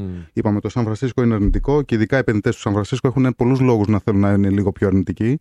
Αλλά αυτό που είπε ο άνθρωπος αυτός και προσέχει τι λέει, ξέρει τι λέει, είναι ότι αυτό που βλέπει είναι ότι έρχεται, έρχεται κρίση στην, στο, στα εισοδήματα και κρίση στην κατανάλωση. Σημαίνει τι, ότι είμαστε εκεί έξω και το τελευταίο χρόνο, τα τελευταία δύο χρόνια αγοράζουμε με μανία ό,τι υπάρχει να αγοράσουμε και κάνουμε, προσπαθούμε να βρούμε εμπειρίες που χάσαμε λόγω του COVID. Αλλά αυτό έρχεται σε συνδυασμό με μια φοβερή κρίση στην ενέργεια. Ένα πόλεμο στην, ε, στην Ουκρανία, το οποίος έχει ταράξει όλα τα supply chains από το food μέχρι και το, Ναι, και το ναι. ε, φυσικό αέριο. Και με τον έναν υπερπληθωρισμό, ο οποίος είναι σε αδιανόητα. ε, Είναι τρομακτικός ο πληθωρισμός που αντιμετωπίζουμε αυτή τη στιγμή. Μάλλον θα, έχ- θα έχουμε χώρες οι οποίες θα ξεμείνουν από χρήματα και πολύ μεγάλο κομμάτι του, καταναλ- του, του, του, των consumers, των καταναλωτών, θα ξεμείνει από χρήματα. Και Ναι. ξεμείνει από χρήματα με ένα αριθμό που δεν τον καταλαβαίνει. Και γι' αυτό βγήκε ο Τζεφ Μπέζος και είπε Και στην Black μην Friday. αγοράζετε. Άστη την τηλεόραση. κράτα τα χρήματά σου γιατί ψωνίζεις από μανία. Δεν καταλαβαίνεις ότι ξεμένεις από τα χρήματα. Λοιπόν, αυτό αν, αν συμβεί, και από ό,τι φαίνεται, μάλλον θα συμβεί, η κρίση στην κατανάλωση και στα εισοδήματα κρατάει χρόνια. Δεν είναι εύκολο να γυρίσεις πίσω από αυτό. Οπότε, όλοι πρέπει να προετοιμαστούμε για μια, για μια, για, για μια συγκυρία η οποία λέει ότι εγώ τα κάνω όλα σωστά. Η εταιρεία μου έχει βρει το product market fit. Έχω ένα προϊόν το οποίο είναι πολύ attractive, αλλά δεν έχει λεφτά ο κόσμος να το αγοράσει, αλλά θα πέσουν τα έσοδά μου, θα πέσουν οι τσίροι μου και θα πρέπει να, με- να παραμείνω κερδοφόρος σε μια δύσκολη στιγμή. Αυτό είναι, φαίνεται να έρθει. Στην Ελλάδα έχουμε κάποιες άμυνες και κάποιες αντοχές που Άρα είναι θα ευλογία. επηρεαστούμε τώρα κατά ψέματα. Θα, Θα επηρεαστούμε, αλλά είμαστε με τους ανταγωνιστές μας. Έχουμε ανταγωνιστές ναι, ναι. σαν χώρα. Το οικοσύστημά μας και Τα Βαλκάνια, Τουρκία, τα όπως Βαλκάνια, είπες πριν, η Πολωνία, Ναι. η Πορτογαλία, η Ισπανία. Πρέπει να Παλιότερα και η Χιλή, θυμάμαι με, με κάποιες κινήσεις που έκανε τότε που έδινε κάποια λεφτά σε startups να πάνε εκεί. Όλοι, όλα τα οικοσυστήματα έχουν, ε, έχουν ένα δικό τους brand και ένα δικό τους marketing. Εμείς δεν έχουμε, μας λείπει, είμαστε ανταγωνιστικοί και πρέπει να το καταλάβουμε. Ε, αγαπητοί συμπαρουσιαστές, να συμφωνήσουμε ότι αυτό είναι το part A του Παναγιώτη Ναι, ναι, και θα το πρέπει ξαναφέρουμε. οπωσδήποτε να μας Ωραία, δεν, αναζητήσει. μας, ε- δεν μας έφτασες φιλέ. λοιπόν, super. οπότε θα σε αφήσουμε να κάνεις Χριστούγεννα. Σκεφτόμασταν ευχήνα το ματιάκι εδώ, θα σε κλειδώναμε δίπλα. αλλά θα σε αφήσουμε να κάνεις Χριστούγεννα και από του χρόνου, σου δίνουμε, είδες πόσες μέρες σου δίνουμε για του χρόνου, θα σε ξαναφέρουμε για να συνεχίσουμε την ωραία μας κουβέντα. Ευχαριστούμε πάρα πολύ. Ευχαριστούμε Εγώ πάρα ευχαριστώ. πολύ. Ήταν, Εγώ ήταν ευχαριστώ. πολύ, πολύ ωραία η συζήτησή μας. Λοιπόν, ε, Τα λέμε αύριο. θα λέμε αύριο 12 η Χρόνια ώρα. πολλά. Νταν, χρόνια πολλά. Καλό ρεβεγιόν. Ε, τα δώρα δεν προλαβαίνουμε. Δημήτρη Κανέλη, συγγνώμη. Τα Δεν... κρατάμε για Ευχαριστώ αύριο. πολύ, παιδιά. Τα- Ε, είστε οικογένεια, είστε οι καλύτερες παρουσιάσεις που θα μπορούσα να είχα. Τα κρατάμε για αύριο. Θα μας... Αύριο, αύριο τα δώρα. Λοιπόν, Θα μας γε- κλείσουν στον Λοιπόν, αέρα. να είστε καλά, να προσέχετε. Καλό ρεβεγιόν. Γεια χαρά. Γεια χαρά. Γεια χαρά.